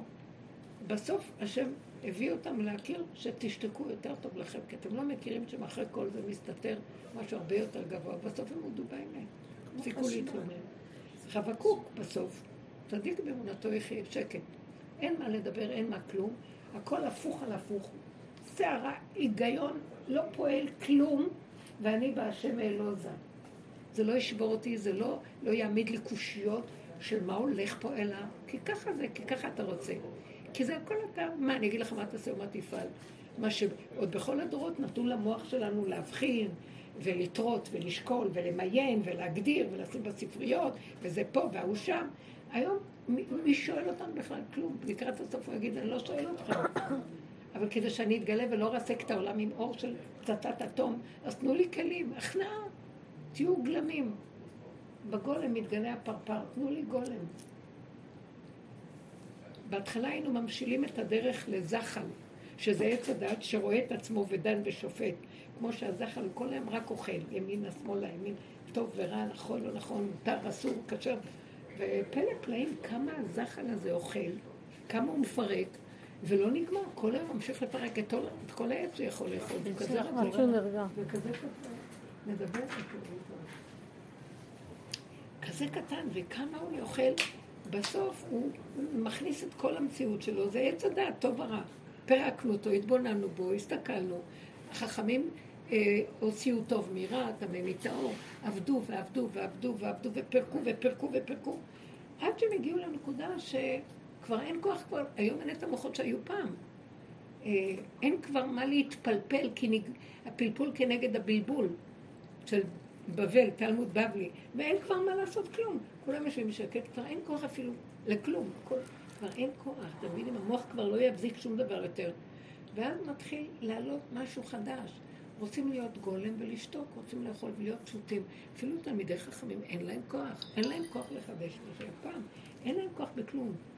ואז מתחיל להיות שהגולם מתחיל להתגלות בעולם. הגולם זה השלמה, איך שזה ככה, איך שזה ככה, איך שיהיה. זה, זה. זה הכנה לגילוי הפרפר. נגמר עבודת הזחל. מבינים מה שאני מתכוונת? פחות אוכל הגולם, שהוא לא אוכל בכלל. הגולם מעניין מאוד, הגולם אין לו תנועה. יש לו רק דבר מאוד מעניין. הגולם מוציא חוטים שהוא כאילו עופפים אותו ומגינים עליו, כי יכולים, חוטים האלה כמו, זה כמו שעוד יש לו, יש לו כנראה מהפה שלו שנשאר למטה למטה, כמו התולעת מוציאה איזה חוט ושוחחת על הגולם. כדי שזה יגן עליו מהעולם, כי הוא חסר אונים, הוא לא, הוא לא בר דעת כבר. אין לו דעת, אין לו כן ולא. ואז במקום הזה, עד הקצה הגבול, הוא חזק, הוא כזה כמו איזה, מה, הוא חומר גולמי כזה. ואז משם בוקע, פתאום מתוכו בוקע משהו חדש לגמרי. התבקעת הקליפה של הגולם. הפרפר חי רק כמה ימים. הגולם חי מלא מלא מלא זמן, וה... הגולם זה הרבה, התהליך של הגולם הוא תהליך ארוך. 24 שעות. 24 שעות הפרפר. למה הפרפר הוא כזה קצר? הפרפר מתגלה, הגולם זה הרבה זמן. כי עד שבערב שבת, בסוף האלף השישי, יתגלה הפרפר. ימות המשיח, שזה כבר עכשיו מתחיל. מתחיל להיות בצבות של הפרפר והשכינה, ואז יש את הסעודה של השכינה, ערב שבת, חכת תפוחין קדישין, ואז זה זמן קצר, ואחר כך מגשרים ביום השביעי בבוקר, שבת בבוקר הוא כבר מהלך אחר לגמרי. זה זמן קצר. הגולם זה הרבה זמן. הגולם זה, זה כל עבודה של לרדת מעץ הדת, ועבודת אליהו הנביא, שזה הדרך, המון עבודה שרב אושר עשה 80 שנה, וגם כל עבודת הצדיקים בכל ה-300 שנה מאז הבעל שם טוב, 250 שנה, זה להכין, זה לפרק את הישות והדת ולהישאר בגולמיות. וזו הכנה מאוד גדולה של להכיר את הכלום שלך, וייסורים וכאבים, עד שהאני הזה מגיע לגבול שלו ואין לו כוח יותר לכלום ולא אכפת לו כלום. לא אכפת לו. שיהיה גולם, שיעשו מה שהם רוצים. אני לא יכול יותר להכיל. באמת, לפני ש... כשנמצא במקום הזה, אחר כך התהליך של גילוי השכינה הוא כבר קצר ו... מה זה, כאילו רק יום שישי? מה, מה? לפני שהשם נפח אה, באדם ממנו, אז הוא ברא גולם, הוא לקח אה, אדמה מן האדמה. מן האדמה. הוא חוזר ברוורס אחורה. אחר כך הוא הכניס את ה... זאת אומרת שה... הכל חוזר אחורה. להוציא את השקר של עץ הדת שהתלבש באדם, להחזיר אותו לגולם, ומהגולם הוא יחדש את האור הגנוז החדש. שכינה תתגלה מתוכו. תהליך כזה שאנחנו כבר נמצאים בתהליך הזה. אבל העיקר הוא לא להתבלבל ולהתייאש מהשלילה. עכשיו אנחנו יורדים מהחיוביות, עכשיו, בשבילך אני אומרת, יורדים מכל הטוסים החיוביים, כי זה שקר של דמיון, תדמית חיובית דמיונית, ואנחנו מחפשים את נקודת האמת שנמצאת בתוכה, שהיא לא תמיד חיובית לנו, לאוזניים שלנו ולעיניים שלנו, ואנחנו מסכימים אה, לקבל אותה בלי משמעות, בלי פרשנות, בלי אה, אה, שיפוטיות, ובלי ביקורת, ובלי לקרוא להגדרה בכלל. שאין קצת, לא מבין. שזה לגבייך, כאילו כשאת רואה משהו אישי אצלך או משהו מחוץ אלייך. אצלי. אם זה בחוץ, אם זה בפנים. אוקיי. אנחנו, אסור שמשהו יזיז אותנו מבפנים, שיעשה לנו צער. כי באמת, אם זה עוד עושה לי צער, אז גנוב כאן משהו ש... שהוא רוצה לעצמו משהו. ולאט לאט באמת יגיעו ימים אשר אין בהם חפץ. יגיעו מצבים שלא אכפת לי כבר, אין לי חפץ כזה או כזה. ככה שיגיד ככה, זה שיעשה ככה, הכל בסדר. אני מצטמצם לדלת אמות ושומר על האנרגיה הקיומית הפשוטה שלי, הגבולית, כי אני בפיקוח נפש. אין כוח. אין, זה דמיון הגדלות הזאת. והגדלות הזאת לא נותנת לגילוי השם. והצמצום שלה לגבוליות ולאין אונים, אבל בלי ייאוש, משם יתחיל. משם יתחיל הגילוי של השם. אז אנחנו צריכים לספק לו את המקום הזה. וכל עוד אנחנו עוד, תראי, זה קשה, כל עוד אנחנו מול, מול העולם, ונשברים מה שאומרים לנו, ותהליכים מאוד ארוכים וגדולים. ותהליכים גדולים. אנשים הכי פשוטים, במדרגות שעבדו כל כך הרבה שנים, מגיעים למדרגה הפשוטה והענווה, העולם רואה אותם בזלזול, מי הם בכלל? חכו חכו, מי, מי יכול לעמוד לידם? מי יכול לעמוד? זה מה שיש, בסוף אנחנו עולם הפוך נראה. עולם הפוך. עולם הפוך. כדאי לנו להיות מאלה. שמפרקים כבר את כל החשבונות של העולם, וכל המדרגות, והגדלות, וההכרה, והתדמיתניות, וכל הפרסום והכבוד השקרי הזה, וגונב אותנו לאורך ולרוחב. אשרי מי שזוכה, שמפחד מהפרסום ומהכבוד, מפחד מכל מה שקורה בעולם, וחי בסכנה, את הסכנה שלו, שמא הוא ייתפס ברגע ויגנבו ממנו, אה, והוא, והוא יוציא מעצמו את הישות שהיא תמיד מאיימת לפרוץ כל רגע. מה אני אגיד לכם? פחד חדים. אה? כן, היא מתעוררת כל הזמן. כן. הרבנית, מה זה השעה? וגם אם נפלנו ויוצא לנו הישות, תסכימו ותשלימו ואל תעשו מזה עניין ותצחקו ותחזרו מיד אחורה, כאילו כלום לא קרה. הבנתם? לא לשבת על זה מדי ולתת לזה מקום לשיוורון. לא, פה יש את העזרה משמיים. מאוד. נכון. לא לשבת השמיים מחכים, לא השמיים, יש משהו חדש שמחכה. איפה יש לו כאלה שהוא יכול להתיישב עליהם? הוא רוצה להוריד כבר אור. מזמן הגאולה כבר מחכה להתגלות. היא מחכה לתודעה הזאת, שניתן לה את הגולמיות הפשוטה בלי התפעלות רגשית משום דבר. תיזהרו מהעולם, כי הוא מיד מפעיל אותנו בהתרגשות שלו. תיזהרו מבני הבית, תיזהרו מכולם. תחיו ככה, כאילו. כמו על ביצים כזה שמפחדים שבשנייה ניגנב. למה אני גנב? כי עוד יש לי איזה אחיזה בילדים, יש לי אחיזה בעולם, יש לי עוד רצון לכבוד, יש לי איזה... ואני מפחד מזה, מפחדים מזה, בטח לא מפחדים מזה. שנחיה את סכנתנו, זה הדרגה הכי גבוהה. אשרי אדם מפחד תמיד. זה הדרך מביאה ליראה. כי התהליך הכי גדול של כל עבודת השם וכל הדורות וכל מה שהשם הוציא את עם ישראל ממצרים והתהווה להיות לו לעם, כדי שיגיעו למדרגת היראה. היראה. כי ההוללות של כוחי ועוצם ידי וייתם כאלוקים, אתה אומר, תספרו לי סיפורים, אני אוהב את השם, אתה אוהב את עצמך, לא את השם. תתייראו מהשם. מה? אם אנחנו יראים מעצמנו, מהישות שלנו ומהרוח, כן, בדיוק. נכון. יראת השם היא קודם כל היראה של הגנב שיושב בתוכו. אי אפשר לראות את השם, להתיירא ממנו, מבלי שאני אראה מהשט שיושב בתוכי וגונב לי את השם. מספיק לי רק לראות אותו ולפחד ממנו, כבר זה נופל והשם קיים, אני לא צריכה לעבוד על גילוי השם בכלל. אני רק צריכה להיזהר מהמסכים הקשים שכל הזמן מזינים אותי שאני אפסיד את המקום הזה של הניקיון הפשוט של השלמה וקבלה. זה גנבה נוראית. זה המטאטה שרב אושר יצא עם המטאטה. ככה אני רואה את זה. עם המקל, מכה אותנו כל הזמן.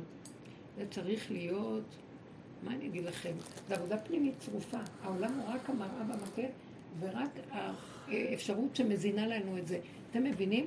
ותפסיקו להתחבר עם העולם, כי מה יעשה לנו העולם? העולם מדי גונב, והחברויות וכל הזה, ואז אנחנו לא לוקחים את התכלית, שבשביל זה העולם נברא, שאני אקח ממנו נקודה בשבילי, בשביל זה הוא השאיר אותי בעולם. כי יותר טוב לי להיות על איזה הר לבדי, לא אומר, לא, בתוך העולם. ומתוך זה תחי בתוך ההר. בתוך זה את תיזהרי. את לא תתערבבי. מאוד קשה להתערבב. תקשיבו, אני לא יודעת איך, זה נורא קשה הדבר הזה. זה הדבר הכי קשה, איך שיהיה לך משפחה ולא תהיי נגועה במשפחה. איך שיהיה כסף ולא תהיי נגועה בכסף. איך שיהיה רכוש והרכוש לא שלך. כמו יהודה הנשיא שהיה עשיר ולא נהנה בכלום משום דבר, אתה מבין? זה לא חייב בשביל זה להיות כלום. חייב בתוך היש להיות כלום. לא להשקיף, לא להשקיף. אז יש אנשים מסביב, אבל... אז אני כבר לא בוחרת אנשים בחוץ, אבל המינימום שעוד כפו עליי, משפחתיות, מה אנחנו יכולים לעשות? אנחנו אימהות שאיך... תהיי פחות ופחות אימא, פחות ופחות מצויה להם, פחות ופחות קיימת, איך שהוא נקרא. רק כזה מין שלום שלום, תעביר את המלך, מה נשמע? קח תיקח. יותר מדי אהבת הילדים, יותר מדי להרגיש אליהם, ויותר מדי אה, להיות ה... על זה של האלוהים שלהם. אנחנו מראים להם שאנחנו אלוהים שלהם. זה פחד פחדים. וזה מונע את השם מלהיכנס ולעזור להם, כי אנחנו במקומו. הרבנית, מה זה אמרת שעל האלף השביעית? כל רמה? נכון אמרת שהאלף... תשאלי אותי בכבוד. לא, שהם יקשיבו. האלף השישית, נכון אמרת שזה כאילו ימות המשיח. עכשיו, נכנס, מה, מה הזמן הקצר? האלף השביעית? הבוקר? לא. שמגיעים לבוקר? מכניסת שבת, שזה גילוי השכינה, אנחנו שרים אשת חיל, זה הקמת השכינה. כאילו, זה ימות המשיח. ימות המשיח הם כבר, אתם יודעים שימות המשיח הם כבר פה? אנחנו כבר גמרנו את עבודת אליהו הנביא והתשובה. עכשיו זה כבר התחיל ימות המשיח. רק תנו לו את הפגם, ימות המשיח, הסכמה עם הפגם, ההתמעטות. הדור החדש שנולד, בכלל, הצעירים לא אכפת להם, אומרים את הפגמים שלהם בכלל, לא רוצים גם לעשות עבודה על עצמם, זה ככה, זה ואיך שזה ככה והכל בסדר, לא אכפת להם. יש השלמה של, אה, בלי דעת אפילו. דור יותר אמיתי אה, איך זה נקרא? ייאוש שלא מדעת. היסח הדעת יבוא משיח. ואז מה שנשאר הוא אה, שיהיה גילוי ויהיה עולם כמנהגו נוהג, מה עושים בערב שבת? אין אורות ואנחנו יושבים בעננים. אוכלים טוב, ישנים טוב. איזה כיף זה ערב שבת. יותר מכל השבת, אני לא יודעת למה, יש משהו נכון. בנוקבה של ערב שבת, בגילוי הפרווה שלו, זה זמן קצר. בין זה עד למחרת בבוקר, וכאילו יש איזה זמן הכי יפה, אחר כך נרגעים, זה משהו אחר. אז האור הזה, זה כאילו, מה שאמרה, יש לו זמן קטן אותו פעם. משתנה אחר כך ומתגלה אור של, אה, כמו אור שבעת הימים, מתחיל להתעורר יום השביעי, שזה האור של ראש השנה, זה האור של דין, זה לא פשוט. זה אור שהוא קר ודורש אה, רמה אחרת לגמרי, בבot, שבת בבוקר. ואחר כך, אה? אז לכן, הזמן הקצר הזה של גילוי הפרפר זה בערב שבת. אחר כך אה, השכינה זה גם השם, אבל זה בתפקיד בעולם הזה הנמוך יותר, בעולם האורגני. אחר כך זה יתקלל עם האור של הגנות, וזה יהיה משהו אחר. זה כבר יהיה משהו אחר. זה נקרא עולם הבא. האלף השביעי זה הבחינה של עולם הבא. זה מדרגה אחרת, אני לא אדבר על זה עכשיו, אבל אנחנו, הלוואי ונזכה לה. אנחנו כבר, תדעו לכם, בתוך מה שכתוב בספרים הקדושים, שבתוך ימות המשיח, נניח אליהו נביא יבוא שלושה ימים לפני בו משיח, שזה התהליכים של העבודה שעבדנו עליהם הרבה שנים. עבודתו של, של רב אושר היה בחינת אליהו הנביא. תחזרו לשורשים, תחזרו להכיר את הפגם שלכם, תודו באמת, כמו עבודת יום הכיפורים, תשובו, שובו אליי, אני אמצא מאחורה, שובו, שובו, שובו, מה זה שובו? וכשאנחנו מגיעים לגבול שכבר הסתכלנו ואין לנו כבר כוח, גבולים, גבולים, גבולים, מהמקום הזה של האמת הפשוטה, שאנחנו מתחיל להיות אה, גילוי אורו של משיח, ימות המשיח. זה רק ניצלות של אורו של, של המשיח. אה, כולם כבר יהיו עייפים וירצו רק לקבל שהכל זה הקדוש ברוך הוא. חילונים היו אומרים, הקדוש ברוך הוא רק השם, רק השם. מדברים רק על החילונים, הם לא יודעים מה זה תורה מצוות, לא מקבלים מהכיוון הזה, מקבלים מהכיוון של אמונה פשוטה ובלי. איפה שאני לא הולכת, החילונית הכי, לא יודעת, מוכרת, חילונית, כולם, כולם אומרים לי, אני מחכה לגאולה של השם, אני קשורה עם השם, אני מתה על השם, כל מיני דיבורים כאלה. עכשיו, אה, כל העבודה שעשינו של, של אליהו הנביא, של התשובה שרב אושר נתן לנו, זה בחינה של ממית ומחיה. אליהו הנביא היה איש אמת, והעבודה שלו הייתה עבודה של מידת הדין, והוא היה נקרא אה, אמיתי, איש אמת. אה, יונה בן אמיתי, זה היה הבן אה, הזה שהוא, אליהו הנביא יחיה של האישה השונמית, כן? יש את האישה מצור של אישה יחיה, ואת האישה השונמית שהוא יחיה, אם אני לא מבלבלת. אז הוא יחיה את הבן שלה, ואז הוא קרא לו על שמו יונה בן אמיתי, כי הוא היה איש האמת. אז איש האמת זה מאוד מאוד קשה. מי זה איש האמת? יונה, לא, אליהו הנביא, הרבי שלו היה אחיה שילוני. ואליהו הנביא היה, אז אני הסתכלתי פעם וראיתי, אחיה זה אחיה, ואמיתי זה ממית. מה שהוא יחיה הוא ממית. אליהו הנביא ממית. רב אושר היה ממית את האנשים באמת שלו. תדעו לכם, זה לא היה עושה את זה בכוונה. מי שהגיע לידו בתקופות האלה של העבודה של העומק, לא נשאר ממנו שריד ופליט, הוא היה מכווץ את האנשים, ואנשים לפעמים ברחו ממנו. כי חל אצלם מהפך, הישות התרסקה להם, הם הגיעו למקום של גבוליות, ו... אבל הם ראו גם את האור הגדול שמתגלה מאחורי זה. אז הם הסכימו לו. כן, אז הם, אני כבר גומרת. אז הם הסכימו. ואחר כך, אה, אז התהליך של ממית ומחיה, יש הרבה מיתות ומחיים, תחיית המתים. אז כתוב שיש 40 שנה עד אה, אה, משיח, עד בו משיח, שזה יהיה כל תחיות המתים. יש כמה תחיות מתים. ואז יבוא משיח, או ימות המשיח, ובקצה של ימות המשיח יהיה תחיית המתים באמת, לכולם, ממש בגוף, כולם ימותו ויקומו בגוף. אז אנחנו עוד בתחיית המתים, אה, ב, בימות המשיח עכשיו. לפני שעוד מעט תהיה תחיית המתים, זה כבר... כולם יקומו, יהיה בתים לכולם? יקומו, יקומו. מה? יהיה מספיק בתים פה? אה, יקומו וגם ימותו, כדי לפנות בתים. אמרתי לכם, ימותו גם. אם אנחנו לא נשאר במקום שלא אכפת לנו, ונהיה ברובד של הנפשי כעפר לכל וכלום, אז uh, זה מסוכן לנו. אתם מבינים מה קורה עכשיו? זה כבר לא, אל תתפנקו. מה פתאום? לא פתאום, כן פתאום, יגידו יאללה. אתם מפריעים לגילוי של האור החדש. אתם מבינים מה אני אומרת? זה מסוכן, לא? סכנה. לא? אנחנו כבר לא מבינים שם. איך? לא. תקשיבו, באמת באמת, רק לך, אין כלום, יש רק לרוקן ולהישאר בהכרת הגבוליות והודעה באמת, ולא להתבלבל ולהסכים, זה עבודת הפרט. זה עבודה יחידנית ובעבודת הפרט, עבודת היחידה, אדם יחיד. זה עבודתו של משיח, אה, שנקרא אה, רמת היחידה, מידת היחידה. דוד המלך אמר, אצילה מכלב נפשי מיד חרב יחידתי. הוא היה בחינת היחידה. טוב, תודה רבה. ושהשם יזכה לנו, שניקח מזה משהו באמת להתקיים וזה אמן. נכון